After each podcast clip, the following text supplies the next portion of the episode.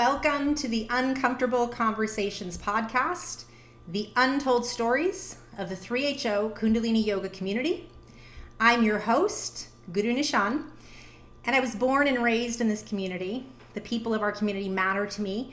And so I started this podcast with several intentions in mind that are organic and always changing. Um, number one, to break the veil of silence that has long permeated and continues to strangle the 3HO community, Kundalini Yoga community, in the name of neutrality. Number two, to validate and help clarify the complex feelings of those who have joined this lifestyle, were born and raised into it, and or who have practiced or taught Kundalini Yoga.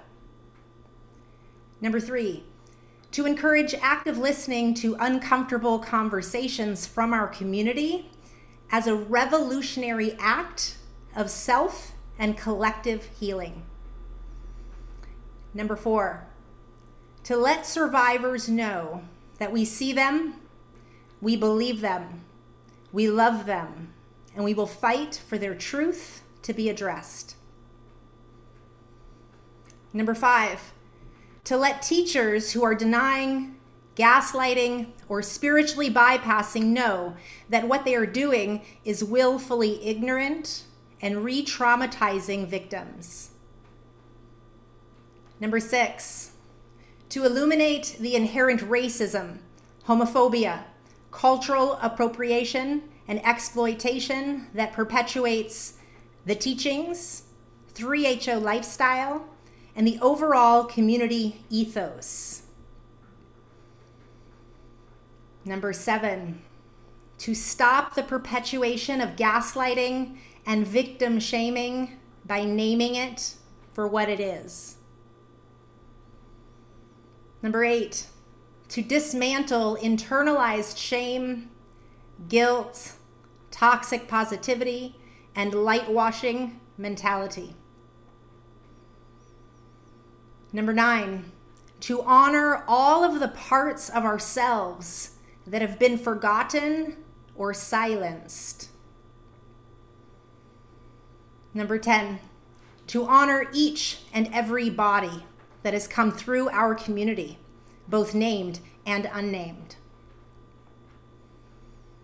Number 11, to encourage people to do their own research, process their own emotions, get somatic therapy and other therapy and support as needed, draw your own conclusions, and be critical thinkers rather than just blindly follow anyone. Your story matters. Please share it when you're ready. We're here to listen and to support you. I want to thank all of our listeners who have been sharing, listening, and reviewing the podcast. Thank you for all of the donations that have been received in support of this broadcast. If you would like to offer support, you can donate a one-time or monthly donation at gurunishan.com slash uncomfortable conversations. Most importantly, share this broadcast with a friend. Today, I want to welcome our guest, and her name is Olivia Taglioli. Originally born in Italy, and lived there until 1998. At the age of six years old, her mom announced that Olivia was to receive her spiritual name, Atmakar, from Yogi Bhajan, who she met at the summer of 1985 in Spain. From then on, under her mom's guidance and sometimes insistence, she began practicing Kundalini Yoga and later Satnam Rasayan and other 3HO lifestyle practices. She met Gurudev Singh in 1990 at age 11 and attended her first European Yoga Festival in Loches, France in 1992 at age 13. That was also the first time that she did white tantric yoga. She was counseled by Gurudev Singh and was regularly, regularly sexually abused by Gurudev Singh at the age of 16, 17. And she was forced to keep quiet by her mom, Gurudev Singh, and the overall community ethos. At the age of 19, 1998, she was moved to the Amsterdam ashram, working for the ashram, the 3HO Foundation, and the Yogi Tea Company in Europe for several years in numerous various capacities. In 1999, she married a former MPA student from San Diego, California, whose parents are well known members in 3HO. Their wedding was officiated by Guru Dev Singh at Solstice 1999. They had three daughters together and later divorced in 2010. She currently resides in San Diego, California with her four daughters. She's a massage and craniosacral therapist part time, a writer, and a self healer. I want to welcome you, Olivia. Thank you so much for being here with us. It's a pleasure. I'm uh, happy to be here. Thank you for the lovely introduction. Yes. Yeah. Me, so yeah, tell me why why is it important for you to share your story now? Yes. It is very important for me to share this story today so I can uh, honor my 16 and 17 year old self that did not receive the the proper recognition at that time. Um, there should have been certain actions taken um, back then, and since it didn't happen, I'm making them happen right now. It's important for me to do this for myself, for my beautiful daughters, and for my mom, and generally for my my whole lineage, mostly the female lineage, but my whole lineage. Feeling that in my bones. Mm-hmm. Yes, uh, yes, it is important to to make sure that you know, like I was telling you before, things are put in order, so we can come full circle around things that have happened that have not been acknowledged. So I'll, I, yeah. I just want to start here to say so that listeners know that when I read your story, um, when you sent me the bio after you had called and we had spoken, I really only put it together in terms of the sequence and really seeing the complexity here. Mm-hmm. I didn't, I didn't know the full story in terms of um, beyond the abuse. I didn't know what happened into your adult life, so to speak. So um, I'm quite literally rattled inside by the formula and patterns that are already illuminated just by reading mm-hmm. your bio out loud. Yeah, yeah, yeah. Yeah. Yeah. I just want to, yeah, thank you for acknowledging that. And also bring a little, I had a vision while I was putting my daughter to sleep just moments ago, which was that of a of a tree. I I saw how the events that occurred in my life are are not going to be overcome other than in terms of growth like much like a tree does you know if you if you go and section a tree it has all its rings and it tells and those tell all the stories that the tree has undergone. And it's not an overcoming it's an undergoing in in this moment. This is how it feels right? Yeah. It's like i hold my whole story as a tree that grows beyond those rings and understands from them mm. so a tree doesn't grow regularly you know it grows in the ways in which those events, like if it's a storm or if it's a, um, who knows, a fungus that attaches to it, it creates a bubble or, you know, and then it branches out. So I'm just going to hold on to to that image for myself as I bring the story because right now I know that I have been with myself enough times with my whole little self here and there throughout my past and and uh, i know that we're all one. I know that many, many times I have during self healing sessions, I've gone to meet myself back in the past and patted myself saying, We're going to be okay. Because I was in a safe space then, right? I was, you know, laying perhaps in my living room uh, on a comfy mat with comfortable cushions and, and an incense on, whatever it was that needed to be there to make me feel safe and and ready to go and meet those parts of myself that had been injured mm. severely yes. and damaged. And silenced.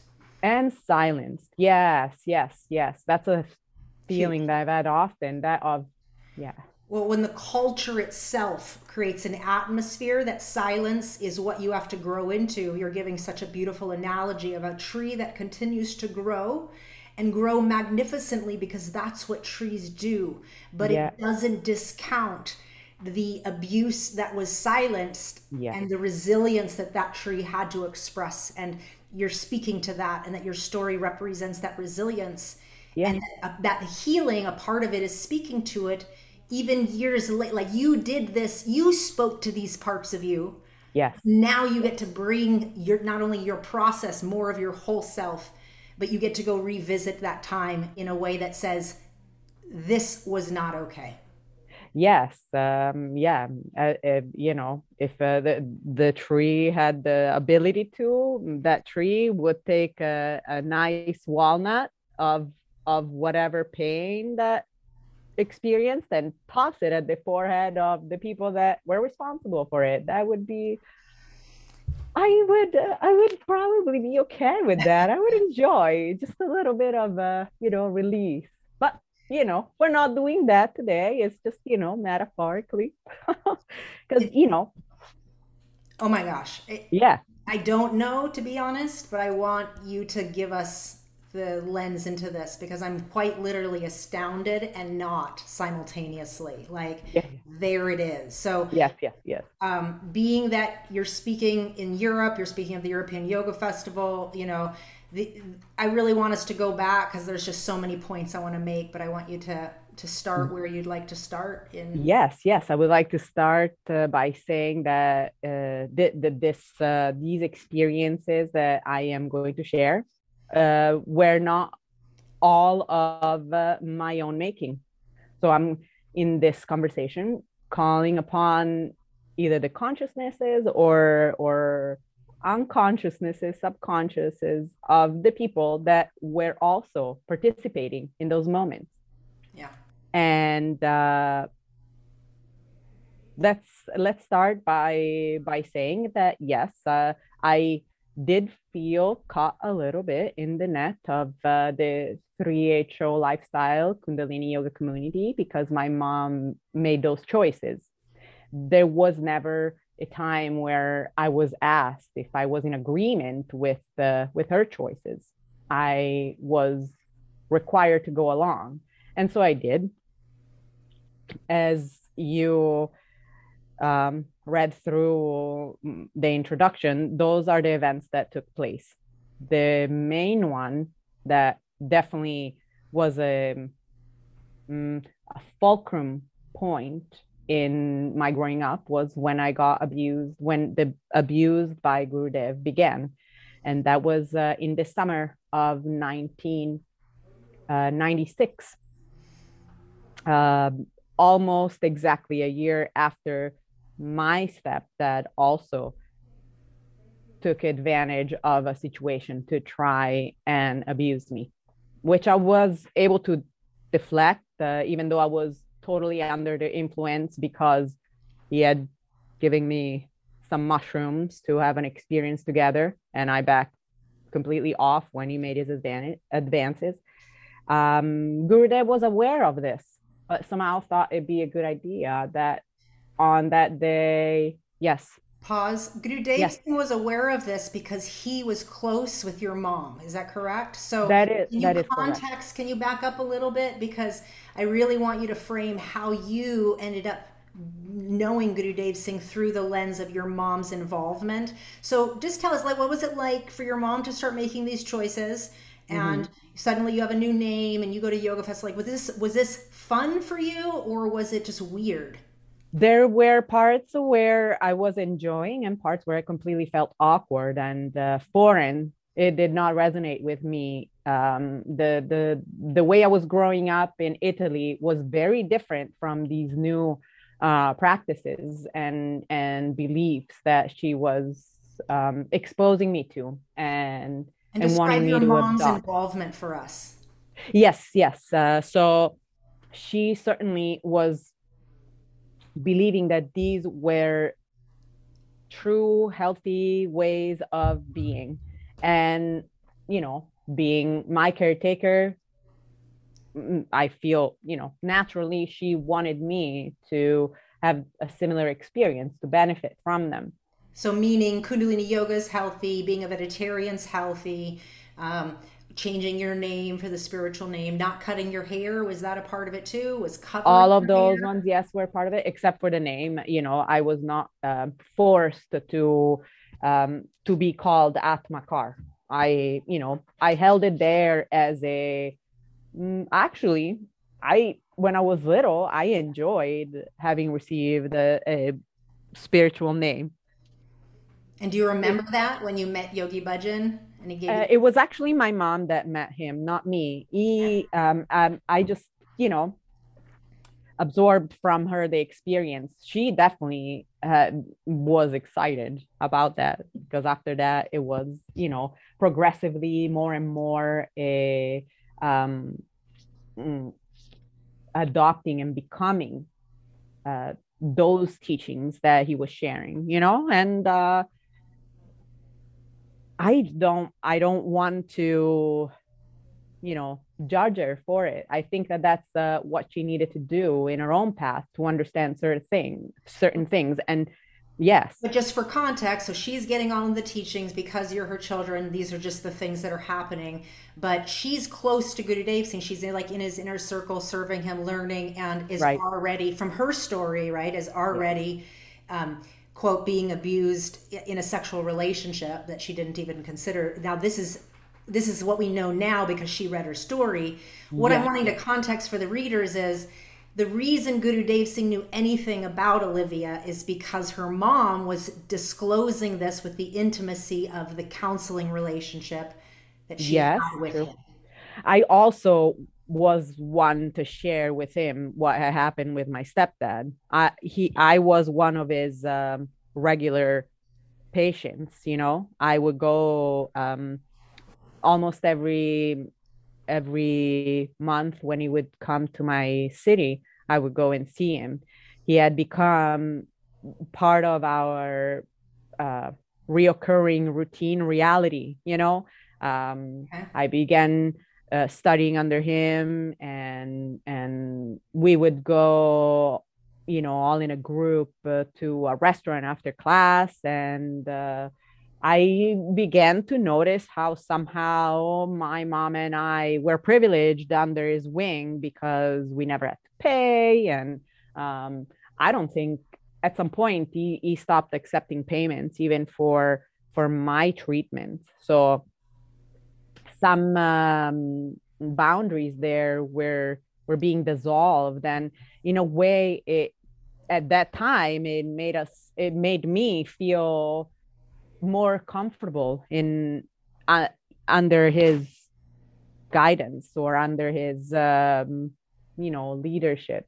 I was young and those are forming years. My um, father figure was a very conflictual one, I definitely was seeking for something stable. And that's where the hole was that he was able to fit into. My stepdad obviously got out of the picture at some point when he tried to he tried tried to kiss me on one night and that also made that space even more available for someone to to try and put stability in my very damaged, unstable self.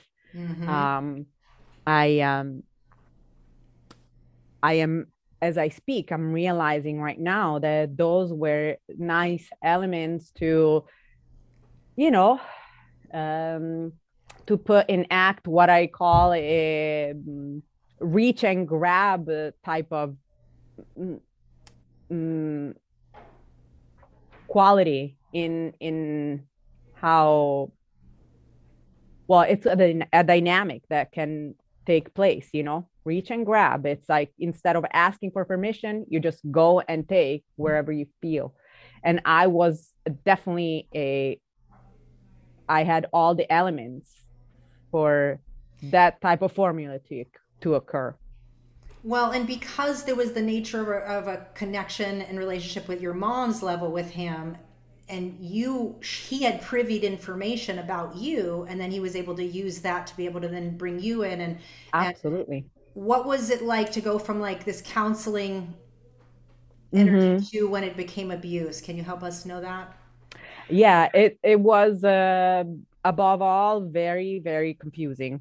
I felt. Um, immediately uh, well on the day of the first abuse very much frozen.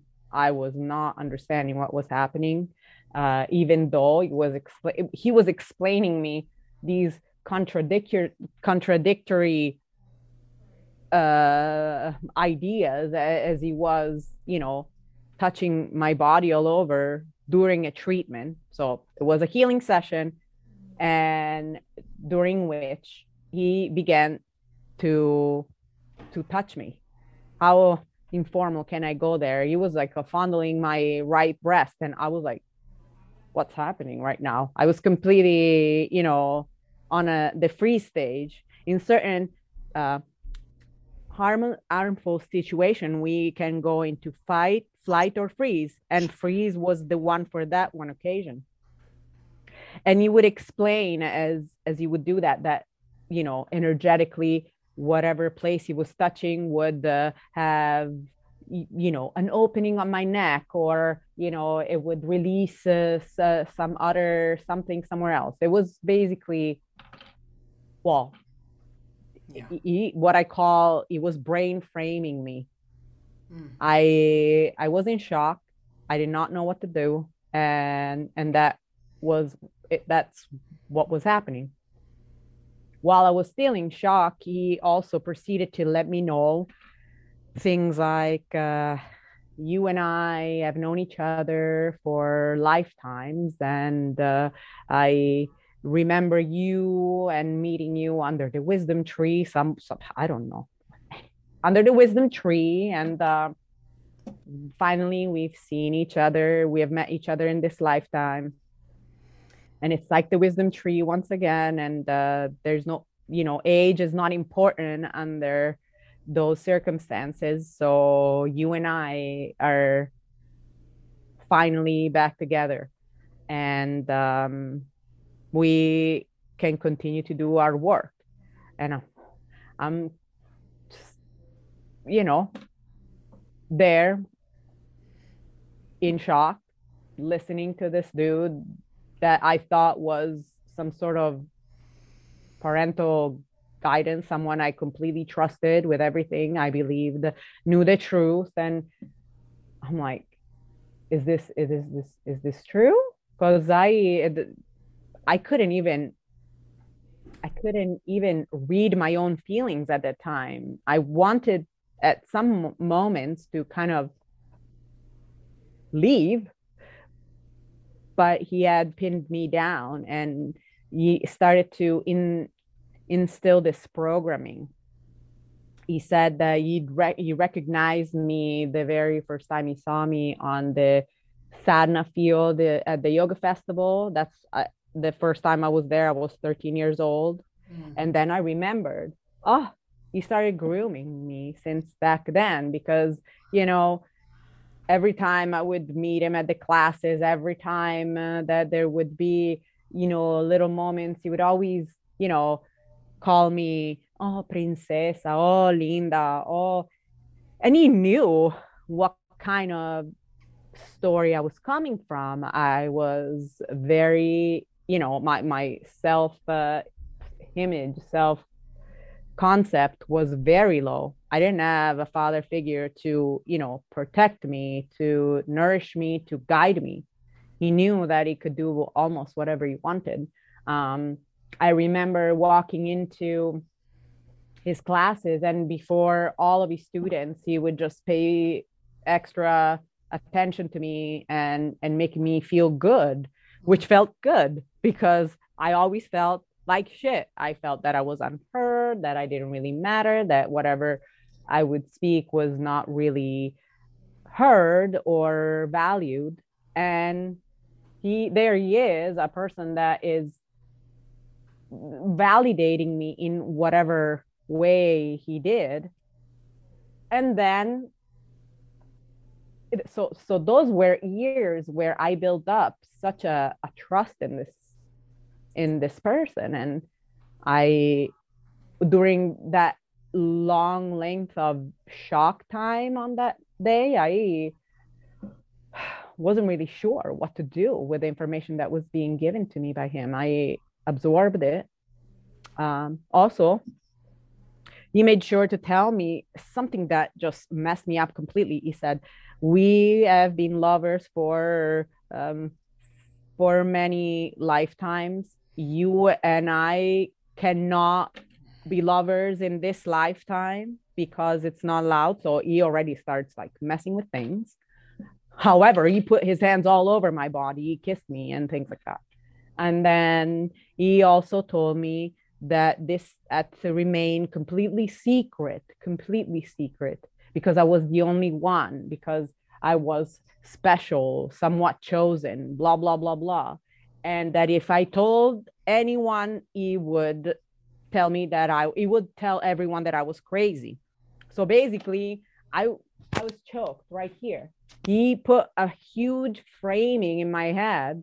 I don't like using brainwashing. It'd be nice if it was washing, but no, it was a frame. And and there I was having to deal with such a um it was such a magnitude of a situation with you know my 17 year old really shitty tools to deal with it what am i going to do mm. this man is a married person he has children he sees tons of people i you know i'm a 17 year old kid and somehow this person is telling me all these things what am i going to do so I left. I was confused. I remained confused. I kind of, for the initial time, I went along with his leading, with his leadership. You know, okay, fine, we will see each other, and he will, he will, he was putting it under the the the fake name of healing. You know, he said that we were healing something, that we were healing my situation so he keep he kept framing it that you would keep having healing sessions with him after this time when he kind of did this whole brain frame and then it, violated yeah. you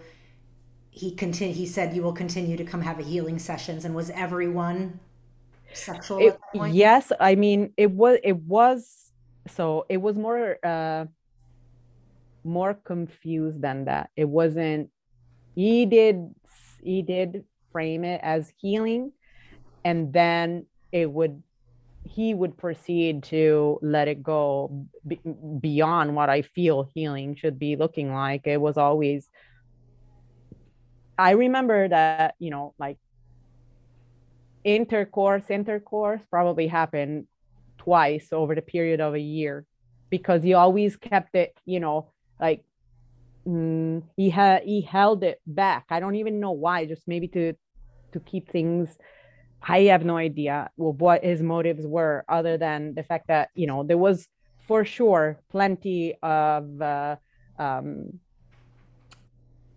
of for what I would call foreplay. So, that just was, for clarity, yeah. he would fondle you. Would he be naked himself? Yeah, sometimes and, yes, so he, he would be naked. He would have intercourse with you sometimes, but he it had. was kind of like he was quote, trying to hold himself back from that finale, but he was doing almost anything else. He was definitely doing every anything else. Uh, um, he would always have some sort of like um, um, he would stage a situation. He would always use the elements to protect our space, um, or or you know, whatever he thought would protect our space, and then things would happen. We slept together. He's framing it as in healing, so he's using healing language to frame an atmosphere that then allowed him to do whatever he did. Yes, that's correct. Okay. So keep that going. more than that, it, it just confused shit out of me because you know I you know I was following his lead, thinking that he knew that he was you know, somehow seeing a bigger picture than I did until until I started to question things, you know. And I remember vividly one time uh I I just directly asked him, "Look, man, you are every weekend in a different town. Are you really truly saying to me that I'm the only one cuz I mean, the question popped in my head several times.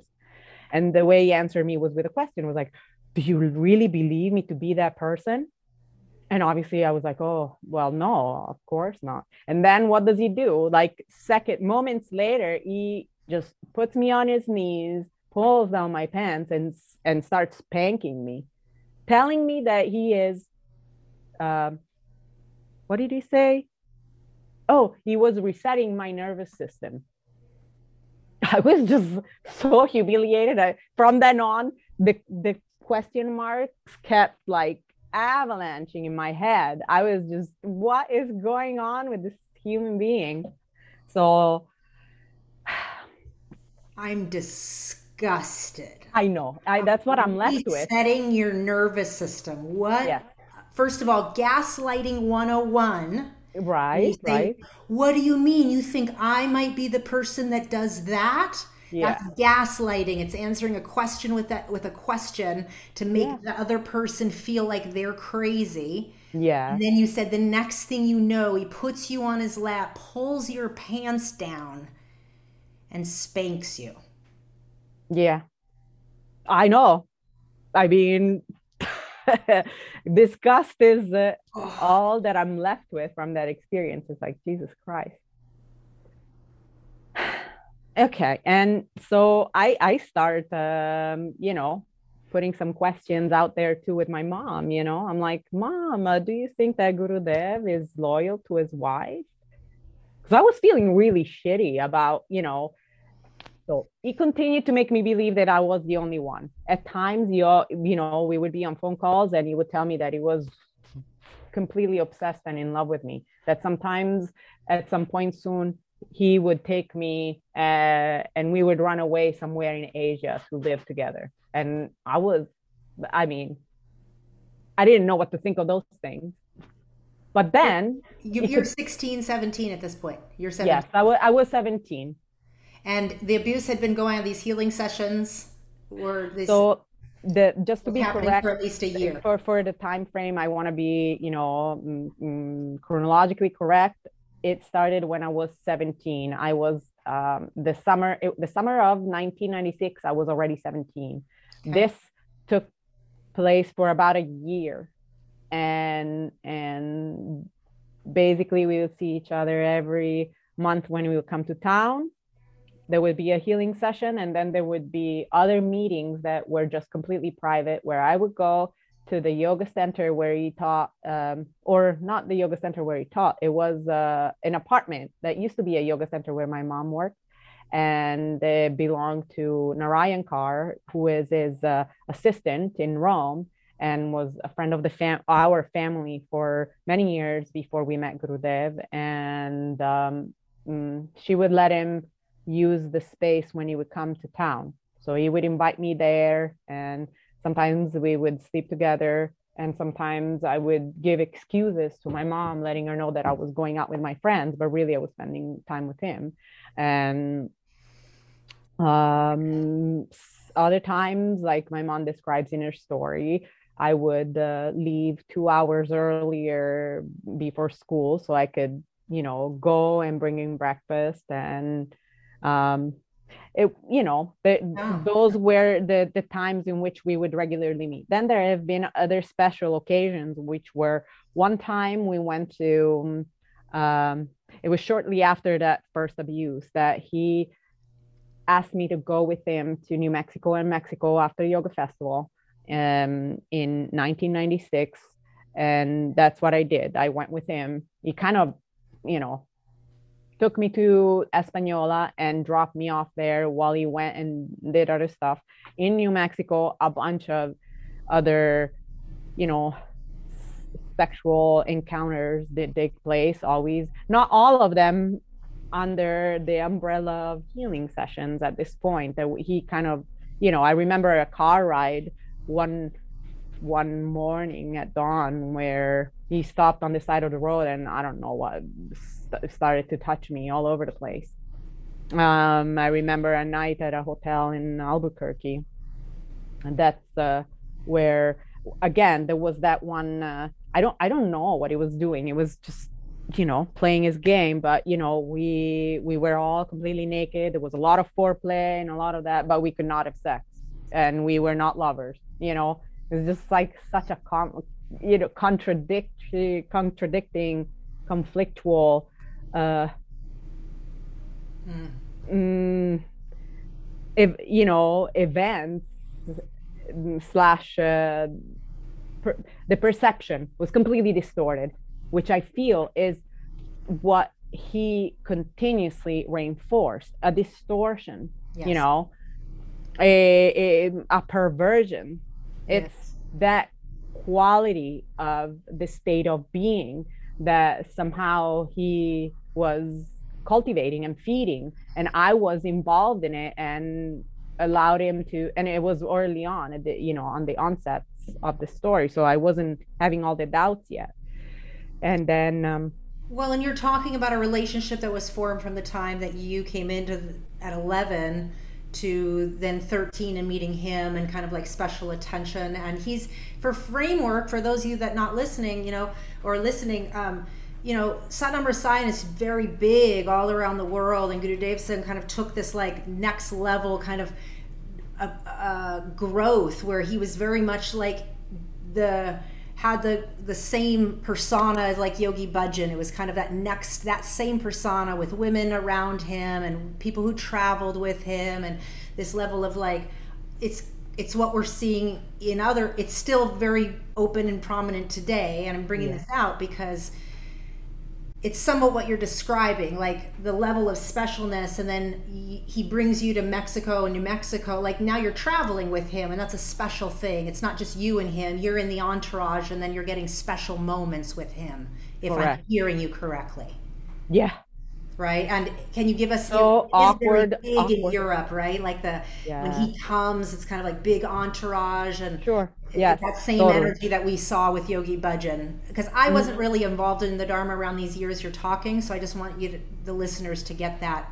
Yeah, yeah, yeah. I'm I'm very grateful for all the you know the information you're, you're enriching the story with because these are all true true things and if i miss them i you know i apologize i'm really grateful for you to to complete where i'm lacking you know because i'm just going through the storyline of what happened to me. But yes you know there was this great uh, luminous charming facade that it, it is appealing if uh, you are a person with an open heart and and and and trusting that you know this could be something good then it's easy to to trip to to to yeah and your mom has a very close and significant relationship she would be considered like the inner circle of his people at this time yes. is that right yes it, absolutely yeah and also she is my mom she's another important person guide in my life so yeah. she believes him, and all of her good friends believe him. And, you know, definitely she was a great supporter.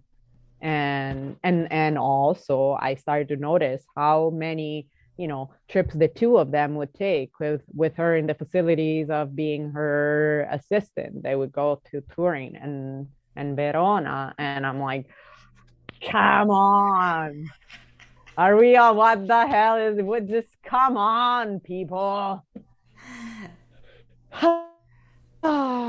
So um, i think it was shortly you know, after that, that's when I asked her, so, but do you think that he is really um, loyal to his belief system and the Kundalini of, of uh, I don't know, do you think he's loyal to his wife and all of that? And my mom goes, yeah, but of course. What do you about? Absolutely, yeah. And I'm like, oh, great, great, yes. Slide to my face. That's great. Just do that. And and that's I'm sure that you are thinking this through as something being beneficial to me as I'm growing up. Mm. Anyways, just scratch that.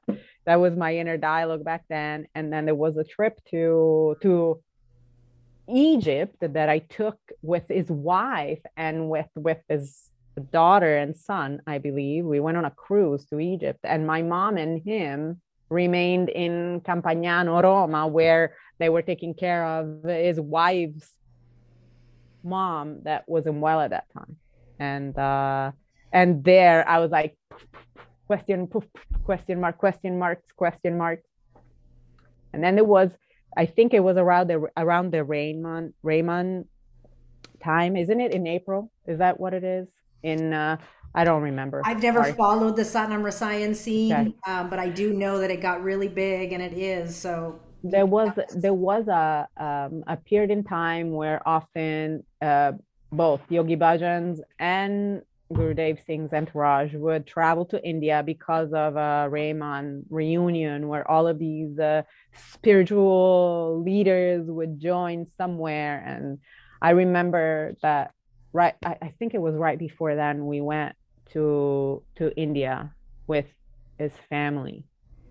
And that was the shittiest, awkwardest time that I've had along all of the other ones. It's just like what why is he putting me in this sad sad role of being his uh what his affair while his wife is here while his Narayan, the assistant, was here, and his children are here. What the fuck are we supposed to be doing? Going to the Golden Temple and clean it? What are we? What are we cleaning?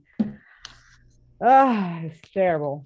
Anyway, sometimes I would have like um private healing sessions with him and and then I remember that when we were in the hotel in Delhi, everybody was waiting at the dinner table for us, and he just kind of like took me and you know put me on my fours and and had sex with me right there and then like that in his hotel room where he slept with his wife and in one of his one of his kids and I was I, I did not have time to just say, no, back off.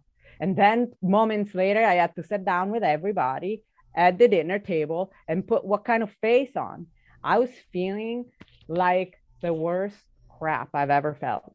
And and then after that, I I think that things really started to crumble down. I was very reluctant to go to to to see him and meet him. There would be some phone calls, I believe, and then I went kind of I definitely at the time was very disturbed and unstable. I was using, you know, substances to cool. I don't know, probably not feel all of the great conflict and pain that I was experiencing and I um, went you know my own way saw you know spent time with friends. Uh my mom i think sent me the the relationship with my mom had always been quite uh quite rough because of different reason reasons. I was always feeling that i i don't really ever felt that my voice mattered. Even with her uh, former husband, who now at this point was her ex husband, I had told her so many times, I hate living with this guy. I don't want to live with him.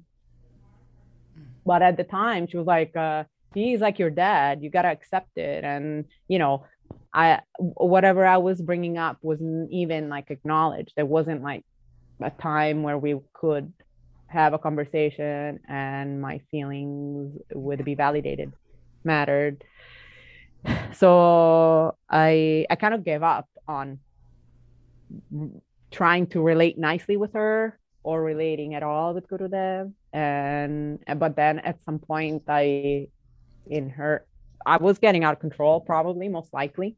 I was giving her what hard time I could possibly give her.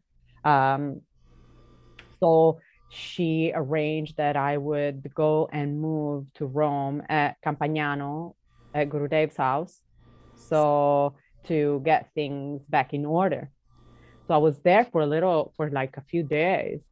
And I started to look at the hell ahead of me. And I was like, fuck no. Thank God I had a driver's license and my car with me. I one night just took off, left in the middle of the night. Goodbye, you all. My mom had already eh, was even there visiting. I was like, fuck, I'm not doing this. I'm sorry. And I kind of cut all uh, all connection with Gurudev. With my mom, I couldn't because I still lived at her house. However, I was already being either, you know, sent for a time to live at her friends because for her was really, I mean, that was always one of the strategies. When things were going into the shitter, she would just send us away, either me or my sisters. I've noticed that she's done that because she's not very very she i don't know she's not very capable of handle the intense conflicts that she's very much part of uh, you know she's she's part cause. She's like 75% you, cause. you had already spoken to her directly to let her know that Gurudev Singh had been not no, not yet, not yet. Time. Okay, this, I was clarifying. Not at this time. No, I left. So she's just wondering why you're going nuts. Is supposedly trying to save you by sending you to somebody out to his his place. Yeah. So help. so so yes, I I spent a time. I remember when I was. um I think after that I went to live with my grandma for a while, so I could complete high school and and at least get a degree because my schooling situation was disastrous.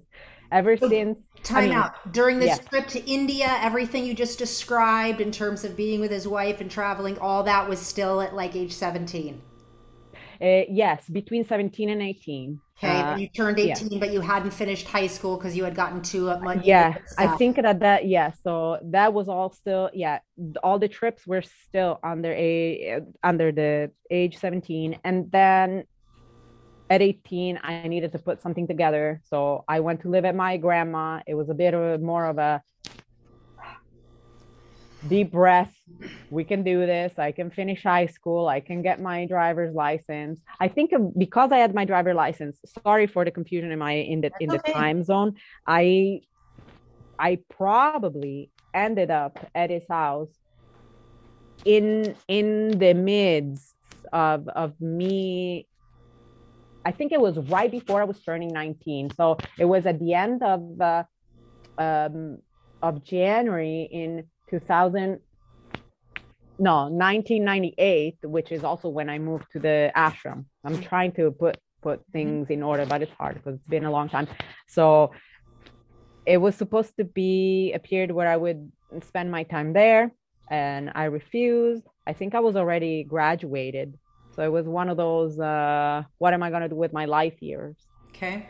Um, I turned 19, 19, yes, in February. And then a few months passed by. And then in the beginning of, uh, of the summer, I, that's when I confronted my mom and asked her directly, uh, uh, so what about you and Gurudev? Because she still continued to go as a, an assistant to his to their trips to Verona and Turin. Mm, and I was like, well, with he and I, we he's teaching me advanced Nam Rasayan. That's how she said it. I was like, uh, yeah, does advanced Nam Rasayan also m- mean that you guys have intercourse? And she could not.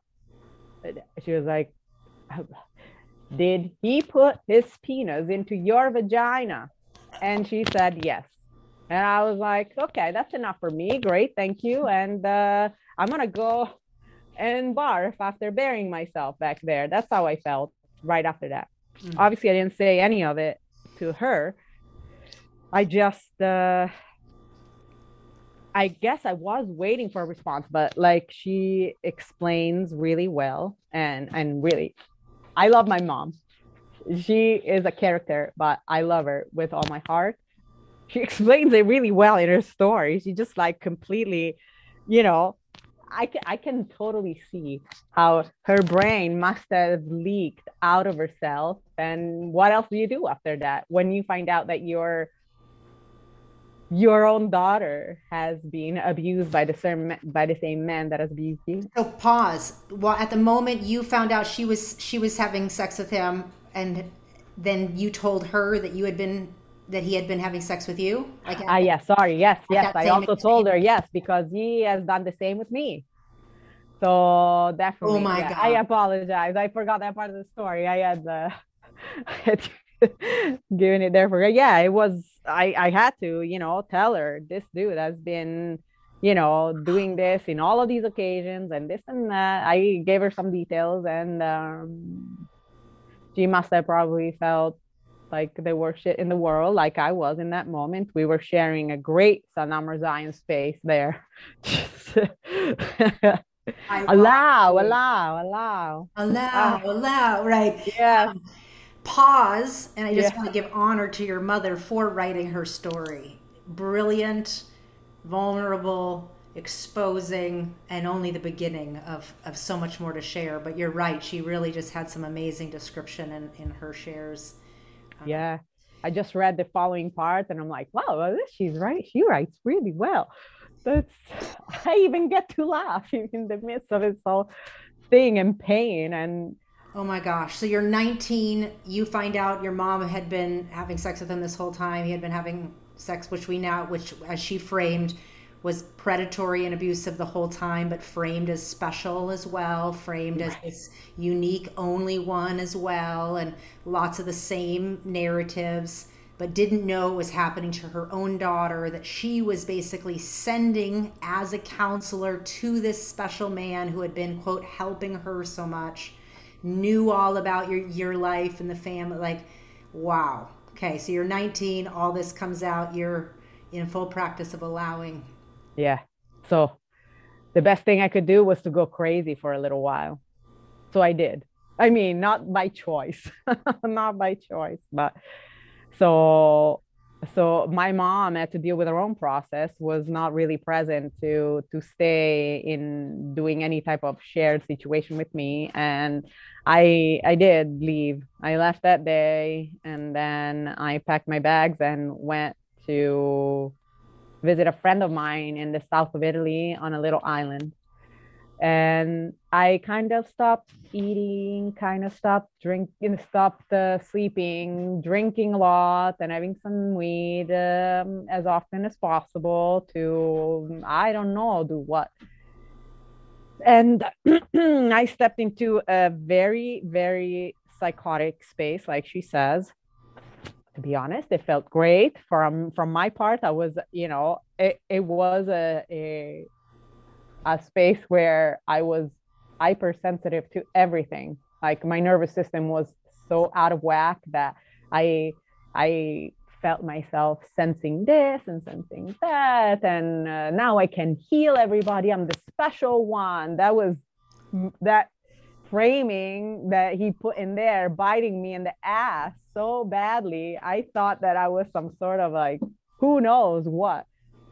Whoa. I arrived down in the south of in the south of italy where everybody has a um, very very particular mentality about certain things. And after four days i ended up almost being stabbed to death. So i quickly was helped by my friend that I was visiting to get back on a plane and back to my to my home.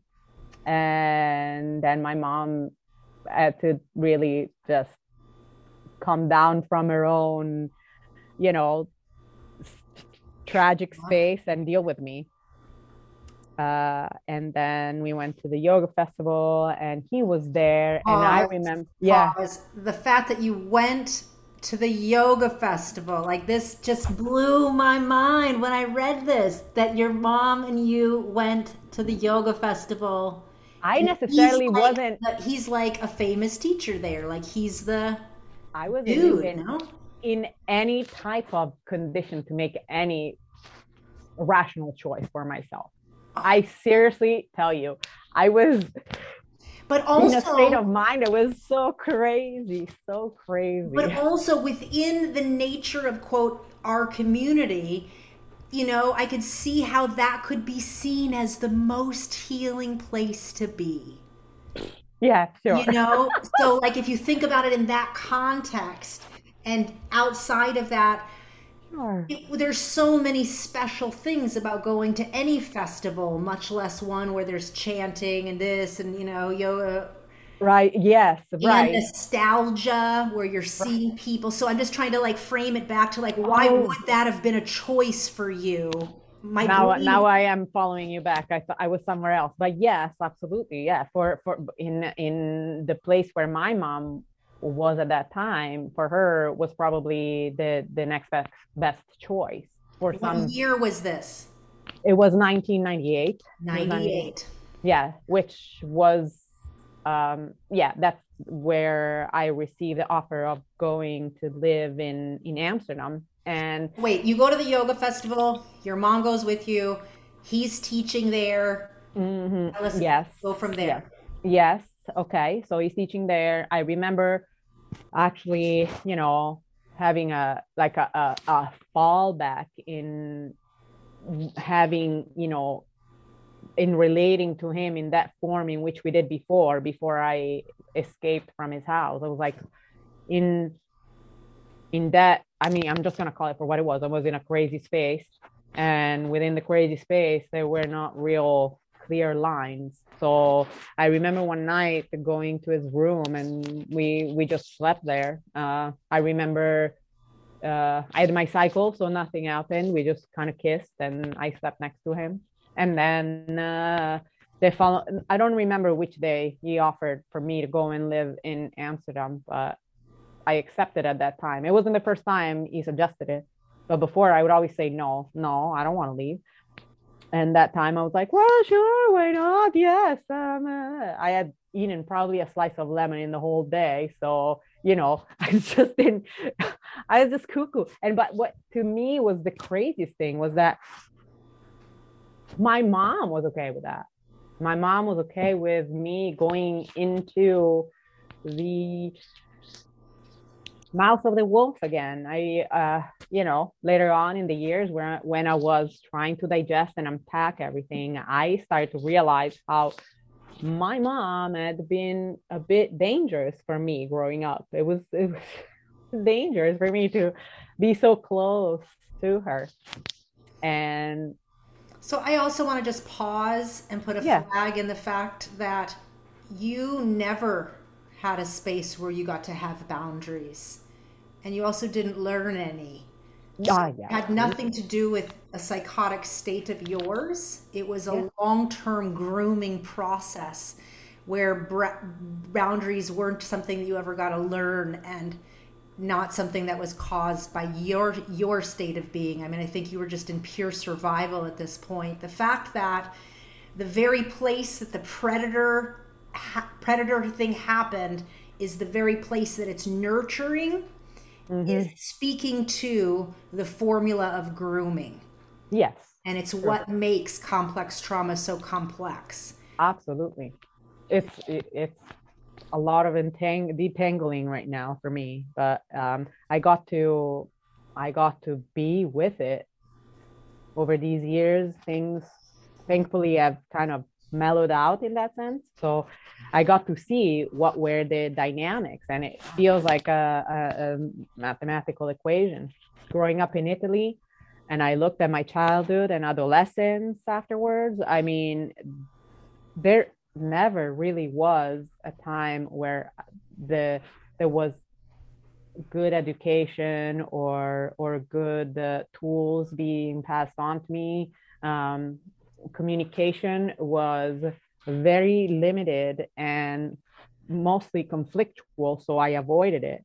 I was not very well versed in the ways of uh, um, moving in a self protective way in the world at all. My dad was completely absent.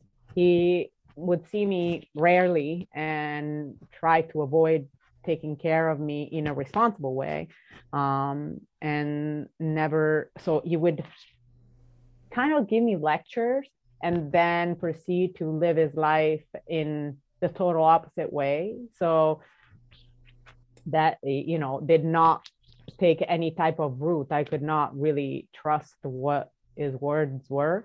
Um, my mom and and her way of raising me were also uh, well um, unfortunately i'm just going to describe it for how it felt for me. It always felt like she had something more important to do than being there to uh, to care for what my needs were. There was uh, you know her uh, she needed to develop her career in kundalini yoga as a teacher. She needed to you know take care of my sister. She needed to be with uh, her um, ex-husband i always felt that i was going along in her life as um not sure. I was her daughter. She loved me. There were times where when we were able to share affection and and and love but i more than that i always felt that i needed to be doing chores that i was there as a useful tool you know for her uh, when you know like even before she got divorced because of the because of my stepdad trying to i remember i would take care of my sister a lot as well um i'm not sure um her parenting isn't how I just because now I'm parenting my kids and I'm parenting in a, them in a certain way, I'm noticing how first she was very young. She was always trying to live her life and let me be taken care of by grandma or aunt or whatever. Uh, that was early stages. We did live together, so I'm sure that we did spend time together, but it was never my my well-being and needs as the priority, you know? Mm-hmm. And uh, well, maybe not never. It there wasn't enough of it, I feel, for me to feel that I was nurtured, safe, protected, cared for in a way that was consistent and stable. I was always all over the place.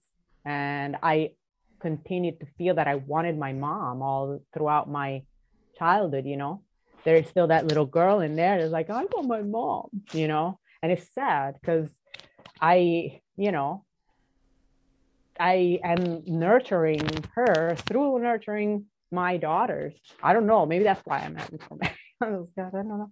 But uh, um, yeah, so there was no education. There was no self-protective strategies. Yes, there was no. Yeah. And there were no boundaries it was no boundaries. enmeshment and um, and constant violation of boundaries. And so, what's yeah. so fascinating about what you're pointing out is that the teacher student dynamic with between your mom and Gurudev Singh was violated, but then also the healer healer uh, recipient of healing dynamic is also violated and then yeah. the spiritual seeker dynamic like all of that in one and then all of the brain planting you're talking about creates this mega confusing illusion and code that's feeding on actual information that he received about you early on because in that first relationship with your mom Mm-hmm. She's disclosing family dynamics that relate to you and mm-hmm. your sister before you and her other relationships and her dad, her husband. Like the level of complexity of violation and predation is so horrific and we haven't even finished yeah and i mean we don't have to if this is it feels like we are at a at a good place we can you know. i'm kidding no what i'm saying is yeah you're bringing us to a point where mm-hmm. you and your mom speak it out loud mm-hmm. you both kind of like go into like let's let me go handle myself when you do come back together you go to the yoga festival you both have handled your trauma states in whatever way nobody's talked about it outside of you two and Guru Gurudev Singh. And at Yoga Festival, there's still this energy that permeates because it's not energy that goes away. It's a complex, long history of groom level of nourishment and violation enmeshed into one. That is very well said. I could not um, have explained it better. Thank you for and I'm framing it. that for listeners so that we can understand like you know the yoga festival is this landing place of like home and like mm-hmm. let's figure out what's next and here the all-knowing teacher yet plants another seed of hey why don't you go to the amsterdam ashram and start working here and i have to say out loud one of my biggest happinesses happy places of, of my community growing up is the fact that there is this global opportunity where when one's in a tough place in one area there was a suggestion hey go live here go work for that. There that that kind of fostered this deep longing to belong and to be a part of something with like a promise of the future that by building our family companies our children would be provided for our children will be taken care of so mm. within that frame before olivia was in this is a long history of that narrative and yeah. here in 1996 depend i mean that was 1998 when i was 98 sorry the summer of 98 at the yoga festival this is very far in and that mystique that energy of wow we're a global community a family that loves you and you can go work live in this other so here gurudev singh setting her up to be at a place where she's protected but again mm. the predator is the one setting up this atmosphere and as you're speaking your mom you're surprised like why would my mom let me do this? And it's like again she's in that hazy mystique of saying maybe that is the best thing for her because mm-hmm. she feels collapsed and not knowing what to do within her own self. So bring us there. He suggests go to amsterdam and you say yes. Yes uh yeah so i i agree and i take off uh, with uh, Ari Jiwan, who was the head of the ashram at the time or was, you know, mm, t- taking care of things with Guru Jagat Singh, uh, her husband. Mm, I remember in the car there were three students coming directly from uh, from India, from the Miri Piri Academy, um, and one of them was the person that I became I became the wife of. Uh, we we married a little like a like the year after less than a year after.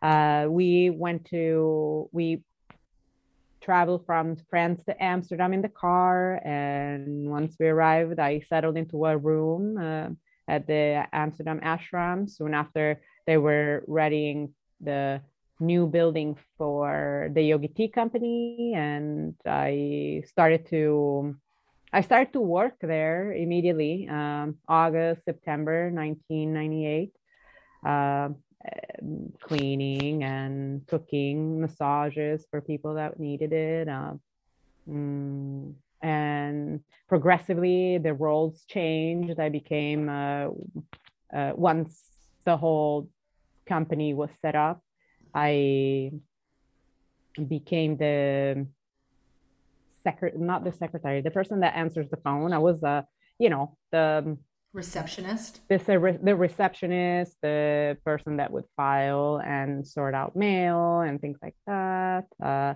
i worked in the lab. I i did all kinds of odd jobs. Um, i unfortunately have to take a quick break because i hear my daughter waking up from nap. Motherhood duty calls so we are back and you were describing to us um, that you had just you know went from the yoga festival to move to Amsterdam and worked in the ashram and several different um, companies and everything. But I, I, just wanted to clarify very quickly. Uh, was there ever any conversation or anything like Gurudev, you and your mom talked about, or like how to make sure to not talk about it in terms of the abuse and the situation that got revealed before you went to Amsterdam? Yes, absolutely none of that. Uh, the the only the only thing that were talked about were much later on between my mom and I.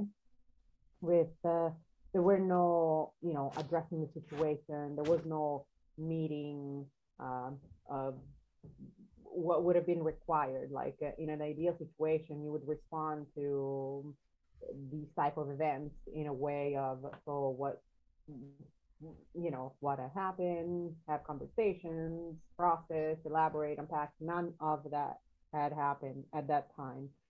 Uh, me and my mom would uh, seldomly refer in hinting ways in our conversations about what had happened. Um, with Gurudev, I, mm, I at that time never, I had never spoken with him about, you know, the abuse. He now took the role of my somewhat benefactor or protector uh, in Amsterdam. I never saw him. He, I, as I realize now, was the one that was basically um, funding my life over there at first until I started to work and and generate some income for myself. Um, he occasionally we would talk over the phone and and tell me that he would support me energetically if I would open the space, you know, in Satnam Rasayan terms, if you open this space, which is, you know, everywhere, um, he would be there to to support me in whatever way I needed. I maybe initially I because it was such a, a, new he was a point of reference for me. That was such a new reality. It wasn't exactly I was in in my right state of mind when I made the choice to accept to go there. So I felt myself quite lost initially. Mm, and out of place, a bit awkward at times. It wasn't my comfort zone, my type of reality, what I would choose for myself. I kind of was going along with the program. Uh, and at the same time, though, there were good things happening. I met a good group of friends, very dear to my heart. And I was happy to be able to spend time with them. The life at the ashram was for me something that yes was existing. I i was living there but i was also trying to escape those rules. Those were not resonating with me. I don't think i ever ever in my life felt that the the strict uh, what i call hybrid sick sikh rules were any in any way resonating with me and who i am in fact, yeah, I'm I'm sure that was the reason why our the the marriage between me and um, uh, and my ex-husband arrived so prematurely, and it was because uh, we were not really respectful of the rule, uh, you know, no no sex before marriage. So as soon as you know the word got to the to Yogi Bhajan, mm. Uh, it was a, a cause to to resolve the ma- this matter right away. These two need to be married as soon as possible. In fact, that's what happened on a trip that we took to Rome. Uh, at Gurudev's house. He lived in Campagnano. There was a big uh, gathering with Yogi Bhajan and all his entourage, and every everyone that was uh, a Yogi Bhajan Gurudev follower came to visit one day, and and people were having um mm, audience could you say audiences with him no they wouldn't they would be seen by him and uh, like a like a like a one-on-one but a bunch of people in the room witnessing it similar to the way yogi bhajan correct right yes and yes, Yogi yes. Bhajan would come to these events, or was this just a Yoga Gurudev Singh? You're saying Yogi Bhajan was. He was just visiting. He was just visiting Rome at that time before going to Hamburg okay. I believe, and and um, my he was my boyfriend at the time, and I went to visit, and and on that occasion particularly, we went to say hi to him, and and I remember that he just completely pinned me there in front of him, screaming to me that I had to ask him, my boyfriend to you know, I had to ask him to marry me. Uh, and I, I was just, uh, once again, it was one of those moments of shock because the whole thing started where he was at least at, at first friendly, you know, Yogi Bhajan was. Mm. Oh, uh, and why are you guys? Why aren't you two married? And I was like, well, I was actually waiting for him to ask me. I was just popping out the very first because I was very nervous. I popped out the very first answer that came to my head in that moment. Such pressure of all the people there, and I remember my mom and my sister on my right side, and uh, and and then he was like, he's never gonna ask you to marry you to marry him. He was like with that shrieky voice very annoying. And then he was like, uh, You ask him, ask him right now. And he had to say that quite a few times before I was able to dislodge and, and do that. But I was not super proud of myself. I felt that it was so extorted from me. I felt completely like forced in a violent way, so unnecessary too. Uh, I and then everybody around the expectation i could like it was palpable everybody like come on ask him ask him ask him mm. I'm sure that that had a lot to do of uh, the uh, you know it was one of the main causes of several dysfunctions in my marriage throughout the whole entire length of it mm. with with my ex unfortunately which that again you know was was sad because uh, oftentimes i tried to to communicate that particular sensation that particular experience i had with my ex-husband and he never validated it. He always was making me feel bad almost. He was like i never regretted any of that. I never felt like it it wasn't hearing that in that moment i went through something that was painful and shocking and and violent and traumatizing. Huh? And yeah.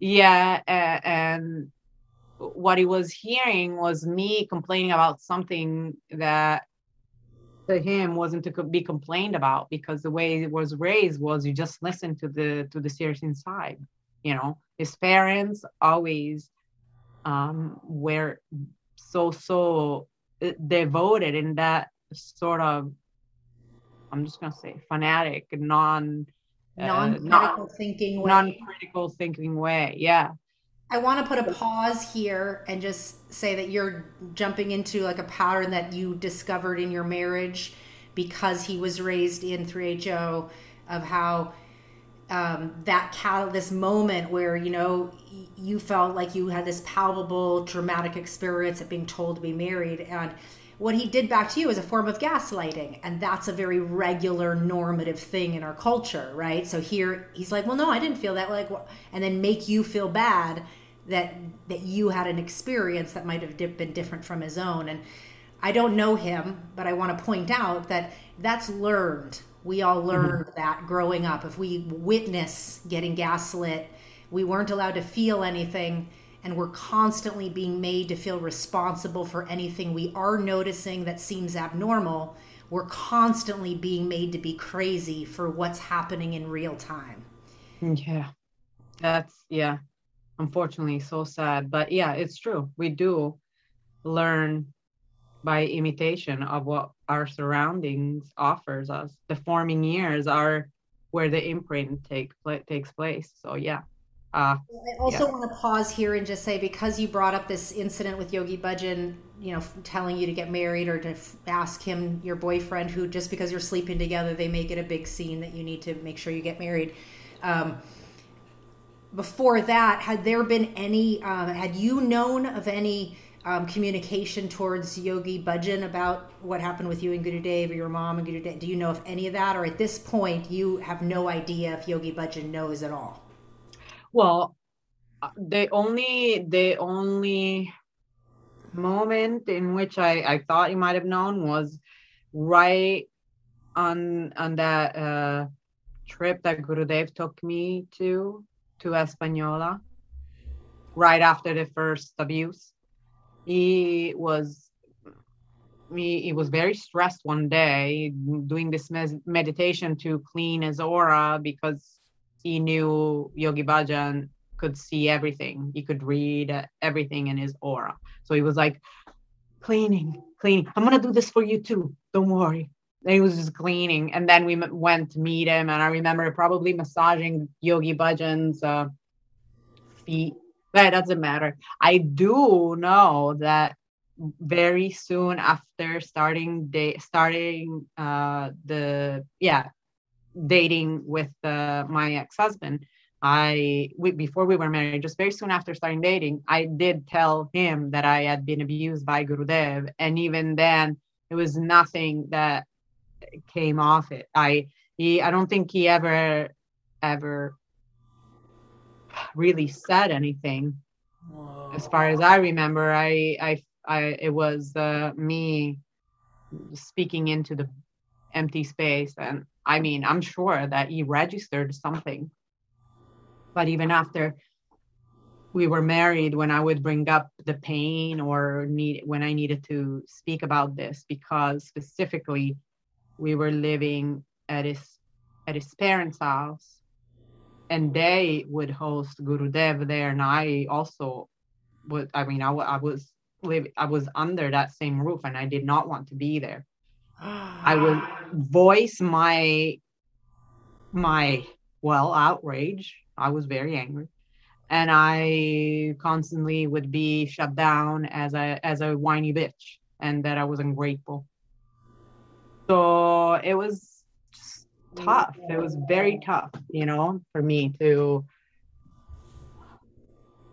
So you're describing years later when you're living with your husband, you have your children, and you're living under the roof of your husband's, your ex-husband's parents, who are all in 3HO, was raised in the Dharma. Guru, they host Gurudev Singh and shut your voice down around not wanting that to happen. They knew what you had communicated, or you had only communicated to your ex-husband about the abuse. Oh no, they were they were well informed before my husband, my ex-husband and I got married. My mom made sure to to tell um, his, his mom about it. At least his mom knew, and I'm pretty sure she shared with her husband. And then I wasn't aware of that until years later. And also me, I personally had to share with her that that had happened and i remember that the yeah mm, she was very upset at me for causing for for causing disruption while he was there for being pissed at her basically for continuing to host him there after i told her. And she's she said she would speak to her husband and her husband said he's a different person now which wasn't true because you know maybe six months later we heard uh you know rumors of uh, an 18 year 18 year old girl at the yoga festival in france mm, you know reporting him. It was no longer in loche. It was in the other in the new location but so he wasn't really he hadn't really changed but they continued to support him and not once did they ask me if i needed anything if i was okay or nothing. It- she was just really angry at me because it was inconvenient that i was speaking out my my rage discontent my pain my and you know Well, that the predator, the violator that abused you is coming to live in the house that you live and how unsafe that feels. And it's just, yeah it's also a repeat of what you've already spoken that your voice never mattered and what you needed never mattered. It's just this like repeating, like on repeat.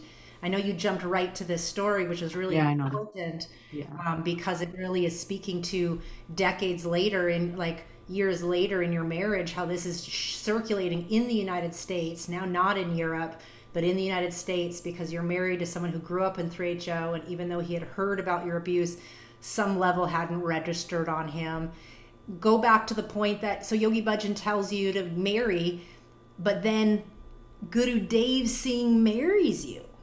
Yes, it was uh, that that um, I feel it was a short circuit in my head. I I just let that happen, but that was because I remember when we when uh, we traveled to Hamburg. Uh, it was shortly after uh, I started dating my ex-husband, there was uh, another meeting with Yogi Bhajan in Hamburg, and Gurudev was there, and he told me, he said to me, "Oh, this is a really, this is a really nice guy. What a, what, qué lindo este muchacho. Un día los voy a casar. One day I'm gonna marry you guys." And I feel that I was still very, very susceptible to his commands, kind of. I all I for the longest time, I continued to have this. Uh, I guess I, I almost felt that it he was mind controlling me. You know, in whatever way he was doing it. I and I was allowing it and I felt like the worst guilt and shame for that, for not being able to control it. You know, speak up and and but also there was like a whole surrounding of people around me that that also weren't saying anything. I at some point started to almost believe that I was the crazy one, you know, that I was the one in the wrong and and that I you know that maybe it was true that i was an inconvenience that i was. I felt so guilty you know for so many things. Uh i it yeah the, the, i was those were difficult really difficult feelings to go through and digest for myself. And re- i don't know release don't i don't even know how to say it.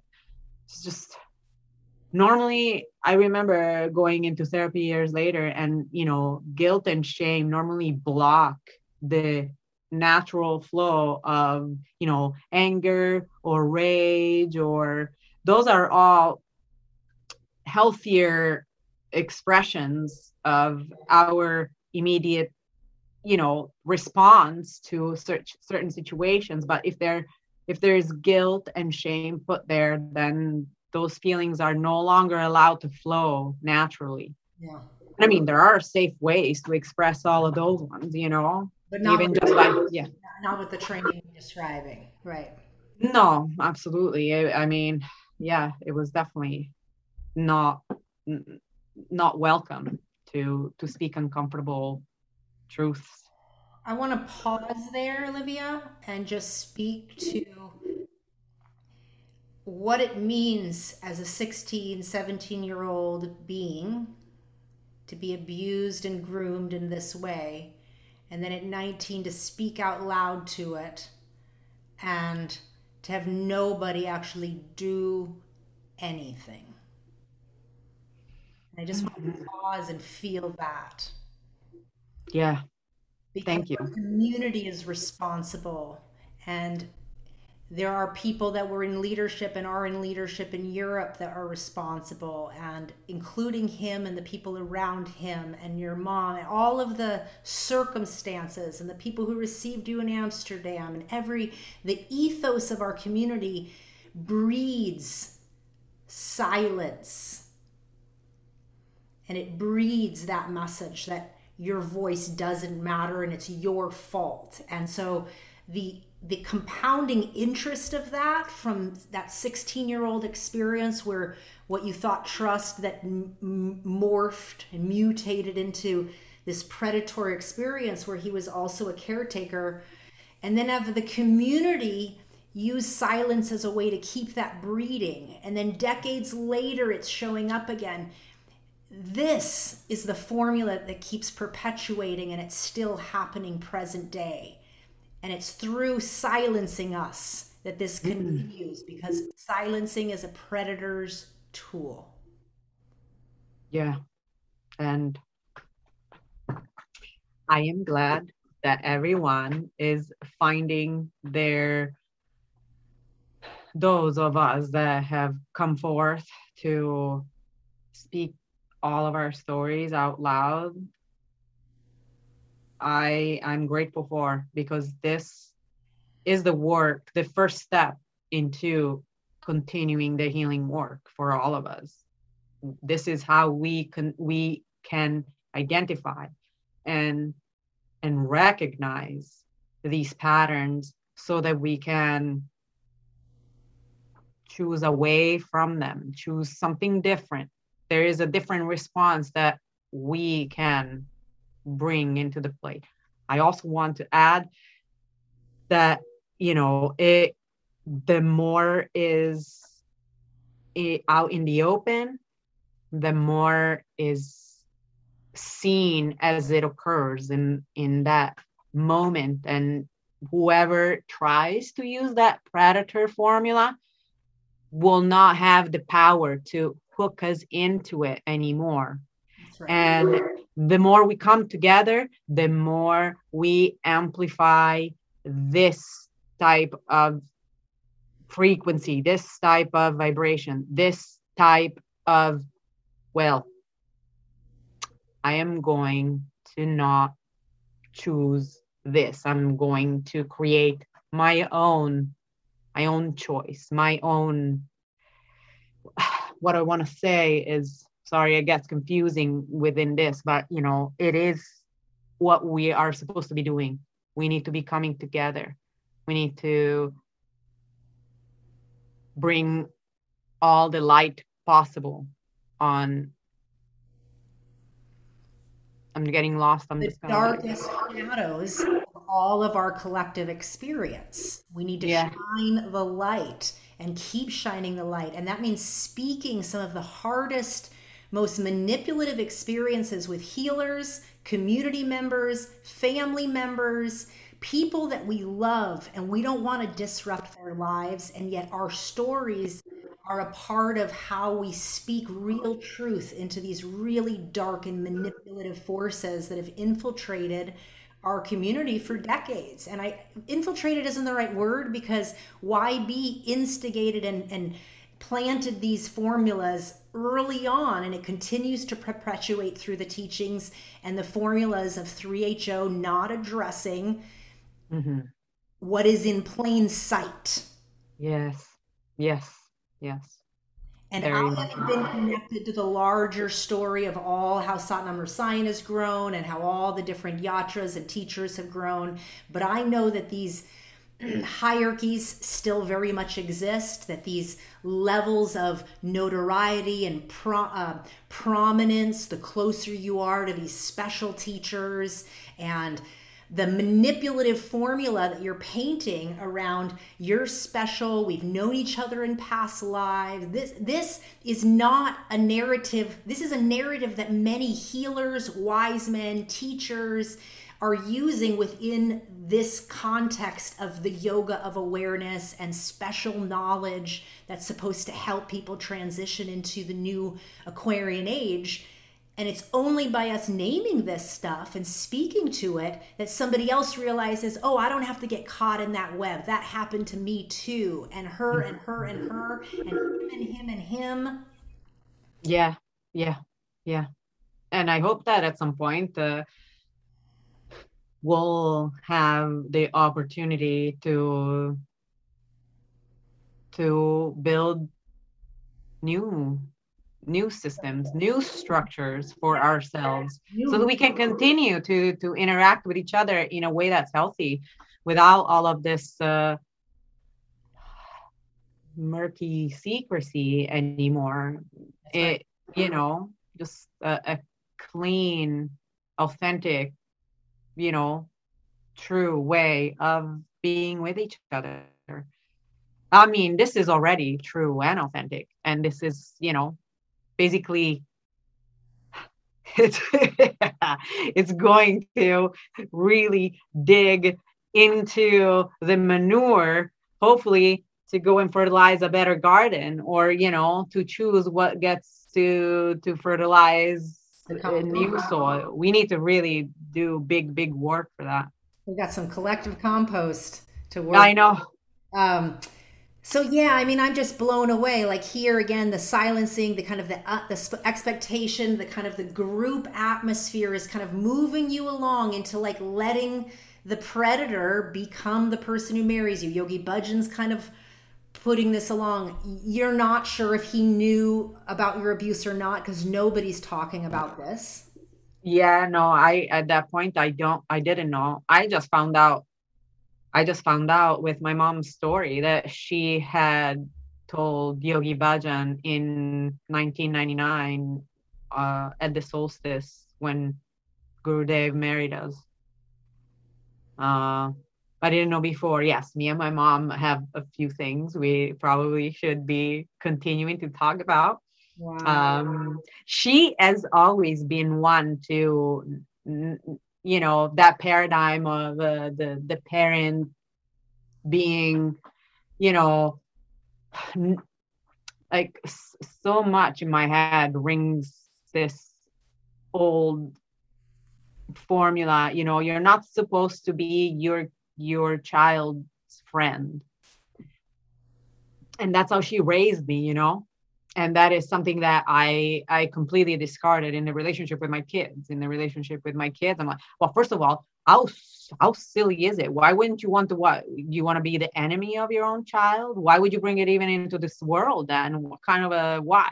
So i i did recognize that she was very much raising me by that formula where she wouldn't involve me into you know certain particular processes in our life that would have been super helpful for me you know in in growing up but also especially after something as violating as this and as intertwining as your experience yeah. was you would think that a line of communication opened but again we'll save her story for her to share yes, but sure. in her story she does speak to her process of like her own discombobulation and why why she kind of let her daughter just kind of do what was next in her journey. And again, we'll let that be her own story. Yeah, yeah, yeah. He did speak to um, that she told Yogi Bhajan in 1999. So again, you know, his response is something that's written in her her stuff. And you carry on, you get married, end up moving to the United States, and as you described, years later, Gurudev Singh ends up coming and being hosted by your parents-in-law and are there other things you want to share about your married time and, and just things that started unraveling in you since since that incident? So one, well, I would backtrack just very quickly to say that um, it, I wasn't really willing to move to United to the United States. For me, it it became more of a almost. So we were evaluating our choices at the time of deciding that we wanted to move out of Amsterdam. I certainly wasn't ready to go back to Italy. And I said that I would consider moving to the States in San Diego, where his family lived, as long as we would we would for under no circumstances live under his parents' roof. I did not want to go to the States and live with them and also i didn't want to burn through our savings because for me those would have been like a way out in case it didn't work out for me to live there. But uh, as we and and you know one of the reasons why we decided that it was okay to go was because also his parents had offered for us to live in one of the apartments they owned and also that there would be possibly a job you know like most certainly a job for me at the home daycare. His mom was um well she owned and managed. And uh, well when we arrived there everything crushed down. It was just none none of that really happened. So basic basically we arrived and there was no apartment. The one that they had promised us it was already rented to somebody else uh, and then uh, the okay and uh, so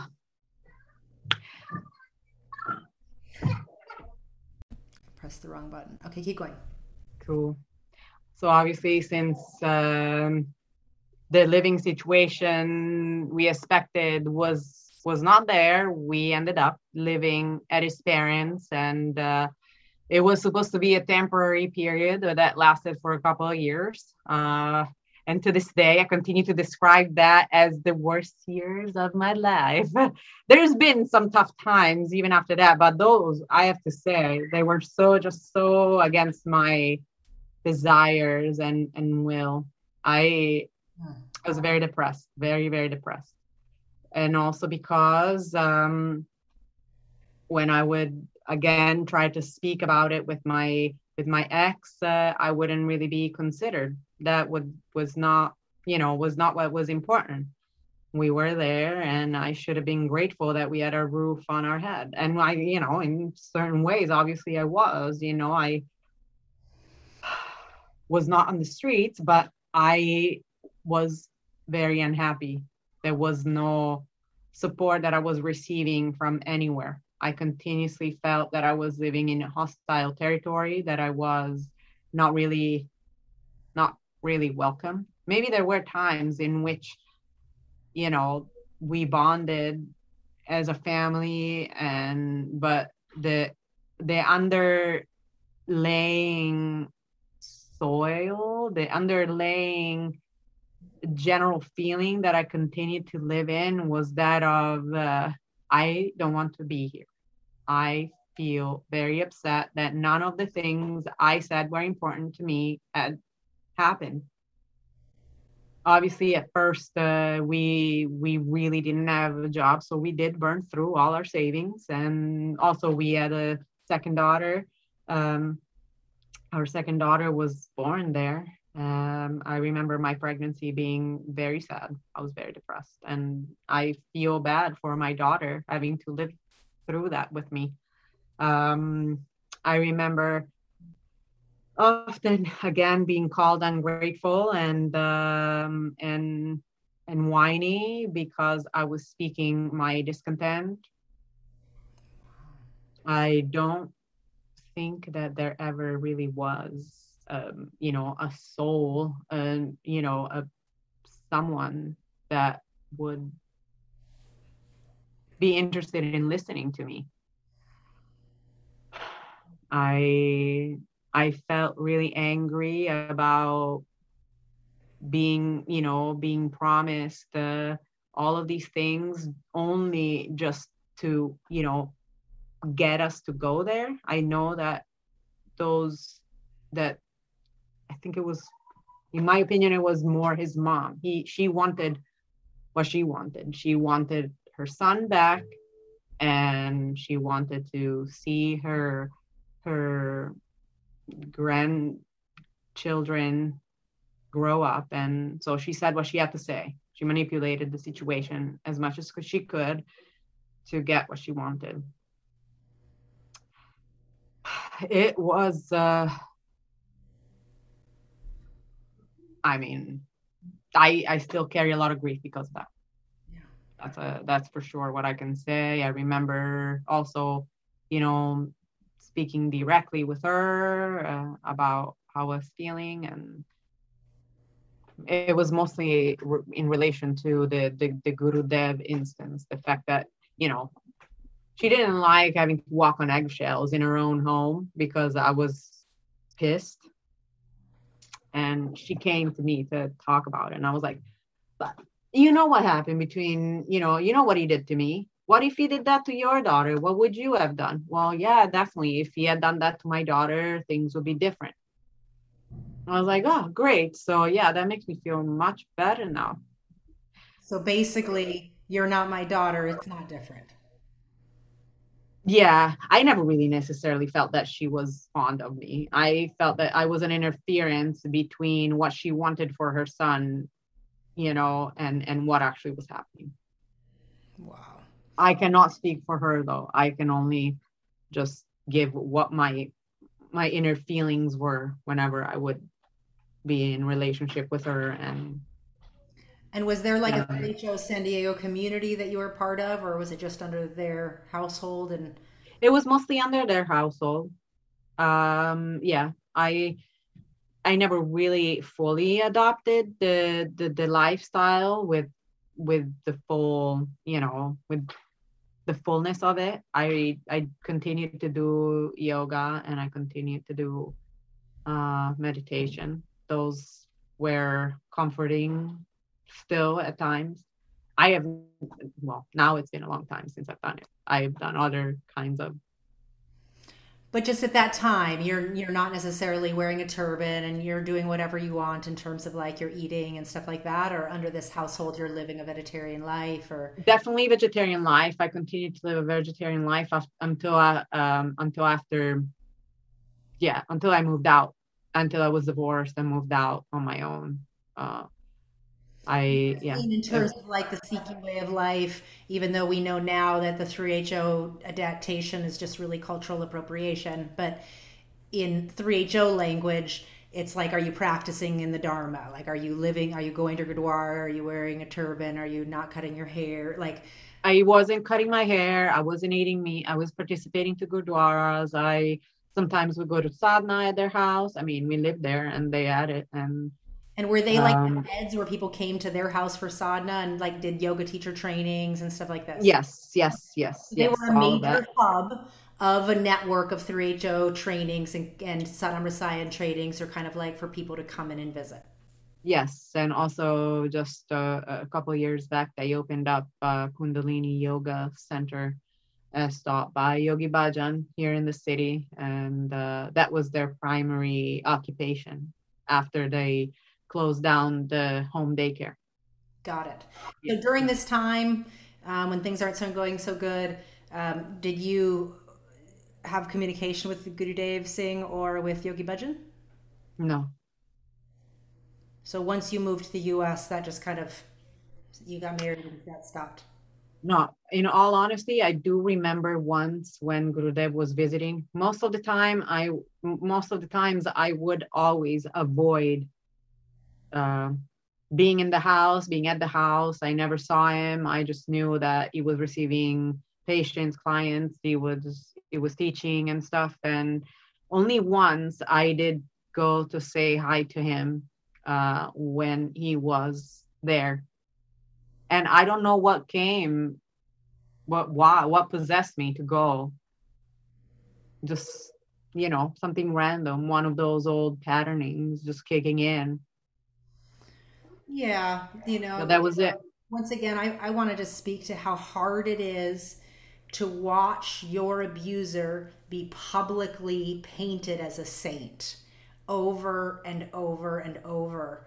And it reminds me of like Allen versus Farrow of like what it's like to be a daughter that has been abused and then to watch your abuser, you know, be painted. And, you know, you're speaking to an inner world and an inner lack of validation of your being that mm. is reinforced over and over again and supposedly from one of the most enlightened spiritual communities you know under the guise of yoga of awareness or satnam rasayan or whatever these fancy mystical manipulative formulas are. Yeah. i really want to speak to the hardness of that. Like what made you go talk to him? Well he's being painted and brought around and fawned on and people are fawning and what made people stay in silence for 50 years while being abused by yb you know? Same thing. It's like it's like i don't know. I'm just want again i'm i'm pausing for that reason. yeah. Yeah. Yeah. Yeah. I i like these pauses.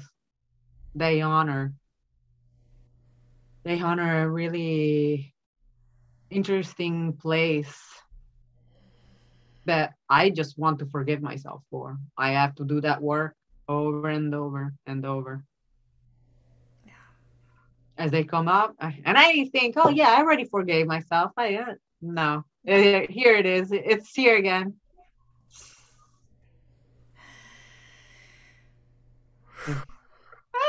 okay, well, so these are most of the events. I uh, I don't know what else. If we want to continue, I'm you know. Well, what happened?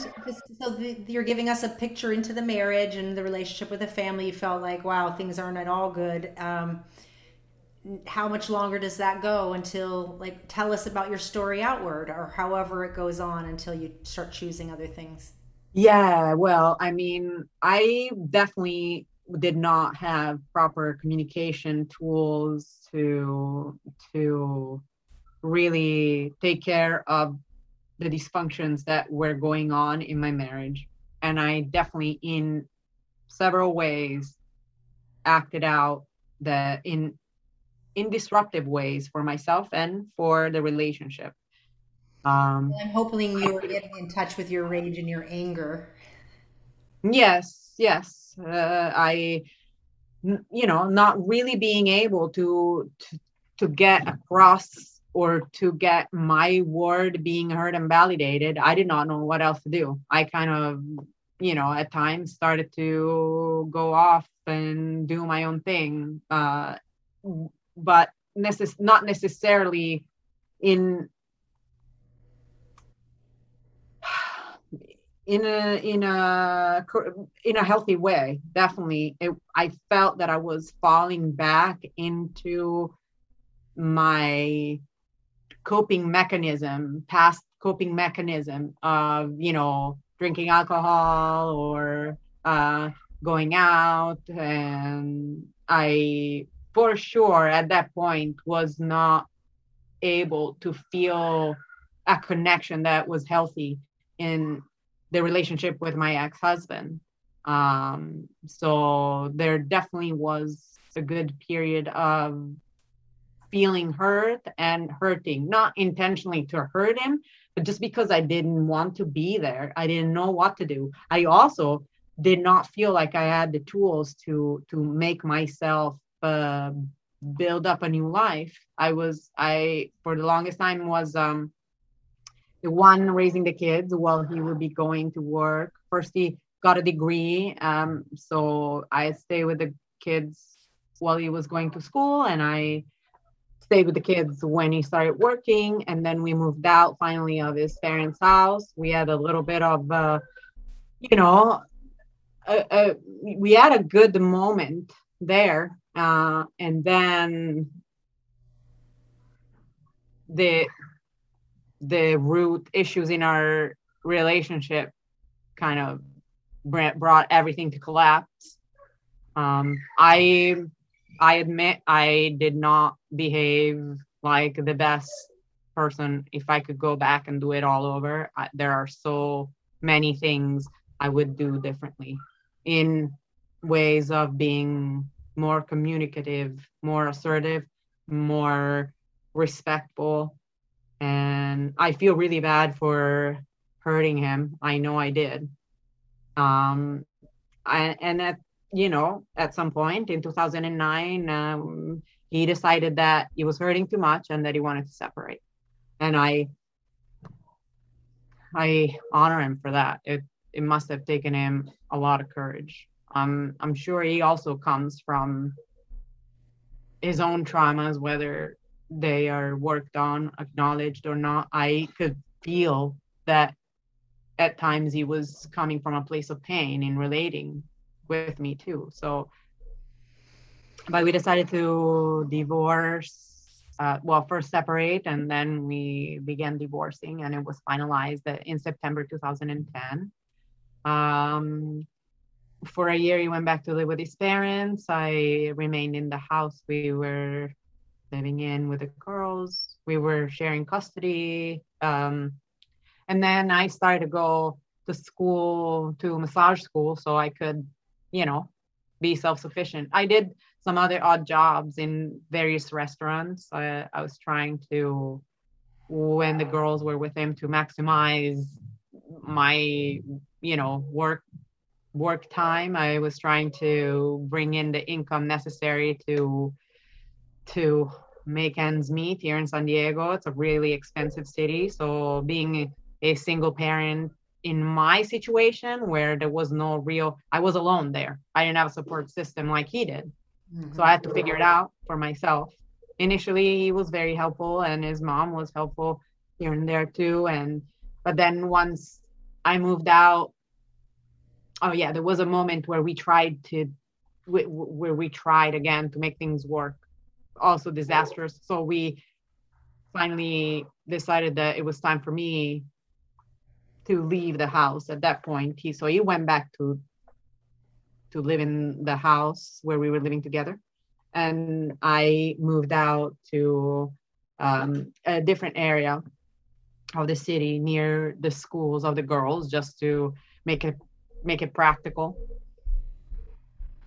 and after that i began just uh, i guess building my life according to me just me how i wanted things. There was my mom was far enough he was far my ex-husband was far enough his family was far enough. I could just put what i wanted in that space and and the the way we lived was according to not my rule but my preferences finally. So for me those were our my my golden years you know? It was fantastic. I was doing massage i was learning many more things. I continued to to, to cultivate my hobbies. Um, i would be able to be full time with the girls when they were with me. So i was kind of carving my schedule around their schedule. It was working out. There was some sort of good uh, good thing going there good balance. Um, yeah. My girls also yeah my girls also refer to that time as uh, one of their their favorite times. We always would sit down at the round table and do art together. We there was a lot of cooking and music and coloring. It was like art art a bunch and heart a bunch and yeah it was good. That was good.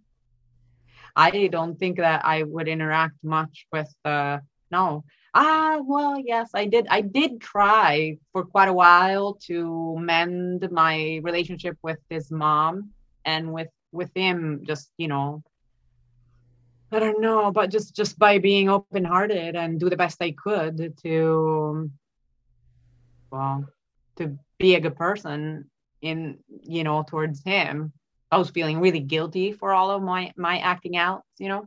Yeah so i want to yes. real quick because I, I do want to say how how you're you're doing a beautiful job at owning um, your uh, for lack of a better real understanding, maybe it was volatile expression, maybe it was yelling, maybe it was uh, abusive to him, whatever. I don't know if it got physical or if you were just yelling. My point is, is that it sounds like you got to a point where you blew your own lid because you had been tired of being told you're crazy all this time, and that fits in to the exact formula of emotion commotion mm-hmm. the crazy woman and mm-hmm. all of the teachings that kind of were the grace of God women teachings disguised as as this way to subjugate the voice of the woman and the matter of the woman. Meanwhile, men are getting this other formula of being this masterful healer. The more women I have sex with, the more I'm helping them evolve their karma. And I'm bringing this up because my dad operated through that. He also was one of those healer, director ashram types that slept with uh, lots of yoga students. And lots of other people did too. It's not new and the level of prominence and bigness this happened and then the silencing of it and then how you got kind of just morphed into marriage life and then again silencing and then again shame and this guilt and shame internally blocking the natural flow of your emotions as you talked about. And then here it's violently coming out right? The expression of withheld feeling it wasn't it wasn't necessarily in those terms. I was just dismissing the the relationship. I just didn't want to be around him i wasn't really blasting out with him sometimes some of the frustration would come out like that with the kids which it reminded me so much of my mom while i was growing up and how she would blast on me. But my kids are i don't know they're special I remember my little one once being so little and me being so pissed, you know, I was, I had just blew out on the oldest probably because they weren't getting ready for bed fast enough. And finally, I just went to wash the dishes. I was like, and I was like this. And my little one at that time, she was maybe two, Mariluna, she pulled my pants and I look at, there, at her and I go in front of her. She takes my face into her hands, looks straight into my eyes, and tells me, Mom, can I come into your life? And when she said that, I completely melted. I completely melted. She, that was one of the beginning stage uh, stages of my own deepest healing. I started to realize there that I have to do big work. She's. I just heard you say that you started recognizing your trauma patterns by the way that you would lash out at your children. Yes, there were like a couple of years at the beginning. Obviously, it's really stressful stressful to be a parent of three, and you know, having a lot of uh, a lot of responsibility that also, once again, were not necessarily recognized. I always felt that my ex felt that I was just at home, not doing anything, but mm. there were, you know. Mm. anyways, in that moment, I I just took it in that, well, I needed to rectify big time my personal value system. I needed to rearrange my whole life. That was the beginning of one small revolution after the next. Mm. I told her, yes, you can come into my life. We hugged, and she was del- delicious. And and then I went back to to wash my dishes. And i uh, i was i was not even sure of who i was anymore at that point. But my kids helped me so much in so many occasions you know? That was a very powerful one. There were many other powerful ones.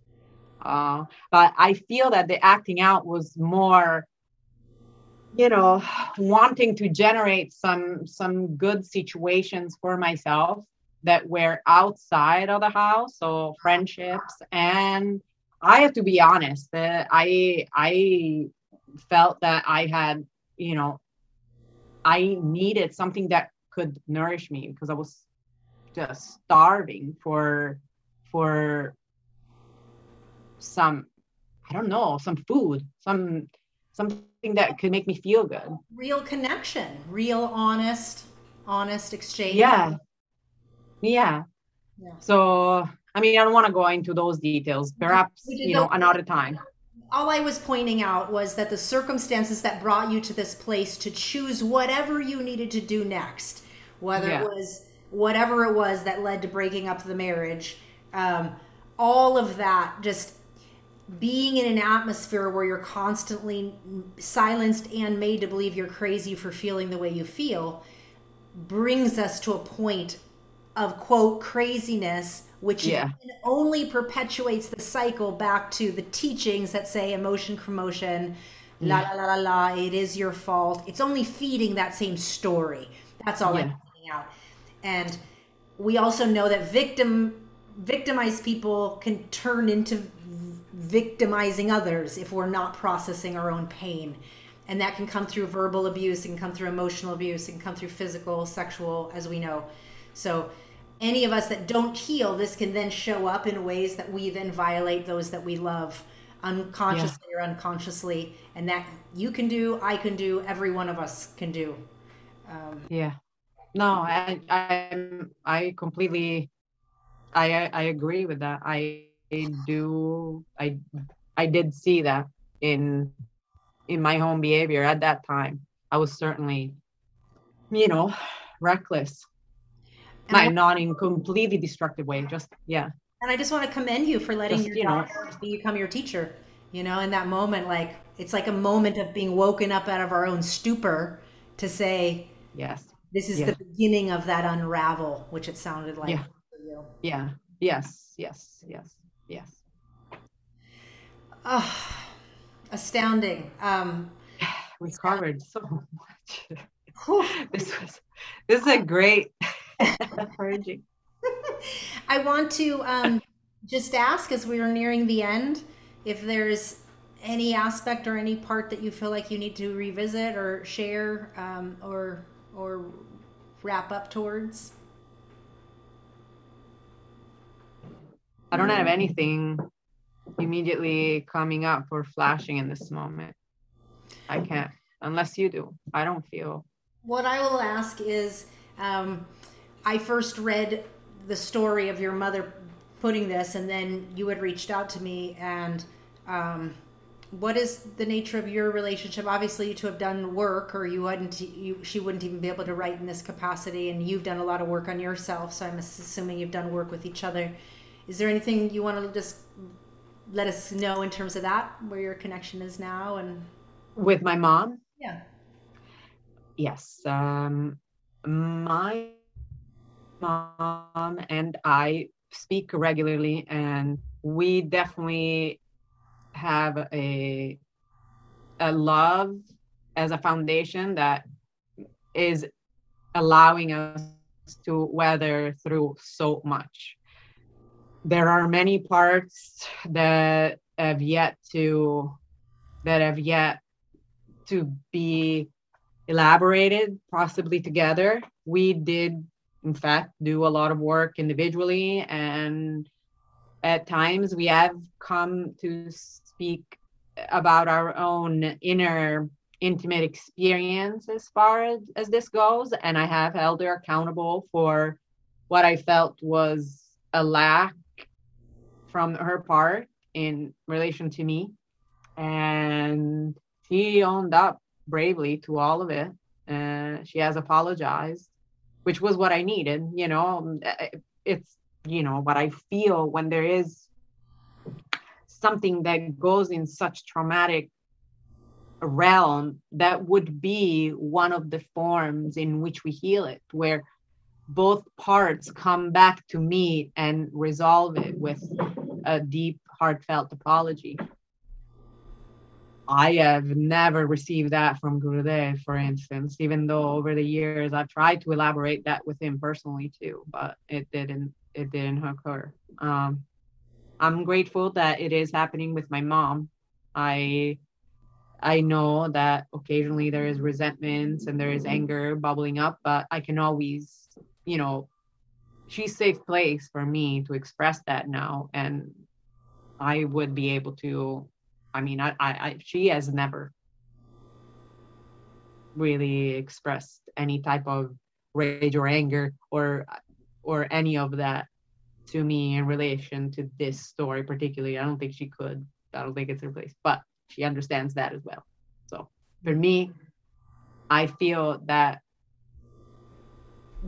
somehow doing this together is helped us both heal little by little. Mm-hmm our trauma. Yeah. I'm grateful for our relationship. I'm really grateful for your honesty here and your courage to speak this story, your story, and the complexity of this story, and that Satnam Rasayana continues to grow worldwide. Mm. And we're talking about a teacher who's currently active as opposed to when we tell stories about YB.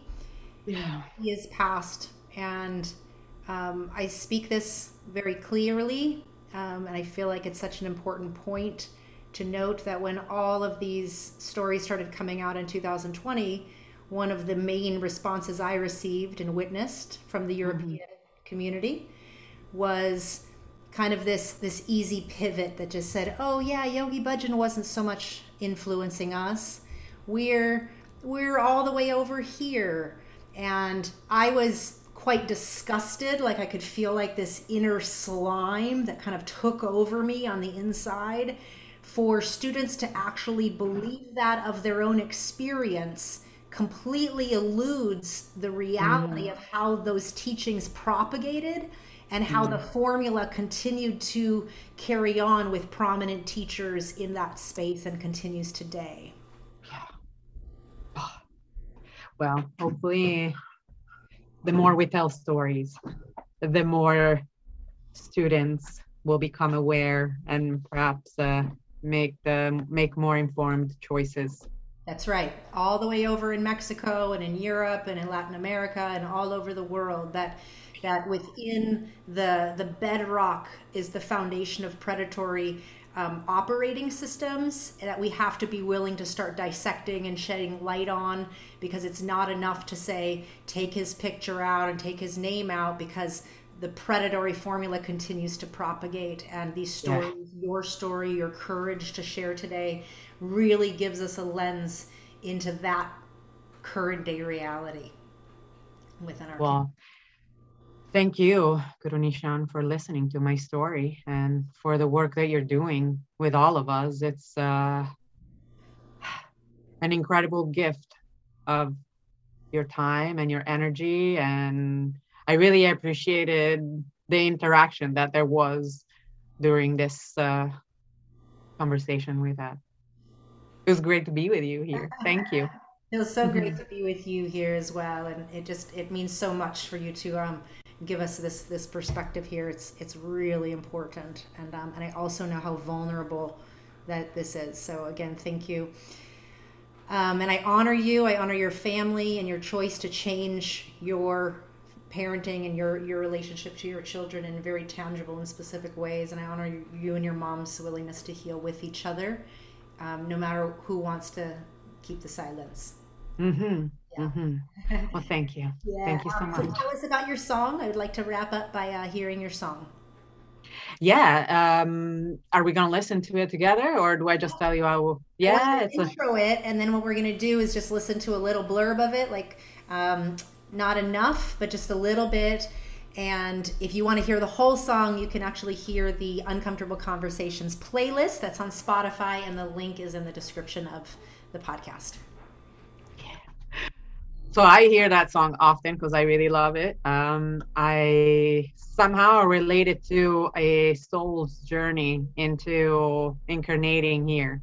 I have no clue of what Eddie Vedder, um, as he wrote it, if he was the one writing it, if he intended it that way, but that's how it speaks to me. It speaks of the journey of learning and absorbing the richness of the experiences as we live through the path that our life carves for us or that we carve carve for ourselves. Mm. And what's the name uh, the name of the song and the name of the artist? The name of the song is uh, No Ceiling by Eddie Vedder, if I pronounce it correctly. All right. And here we go. Let's listen to Eddie Vedder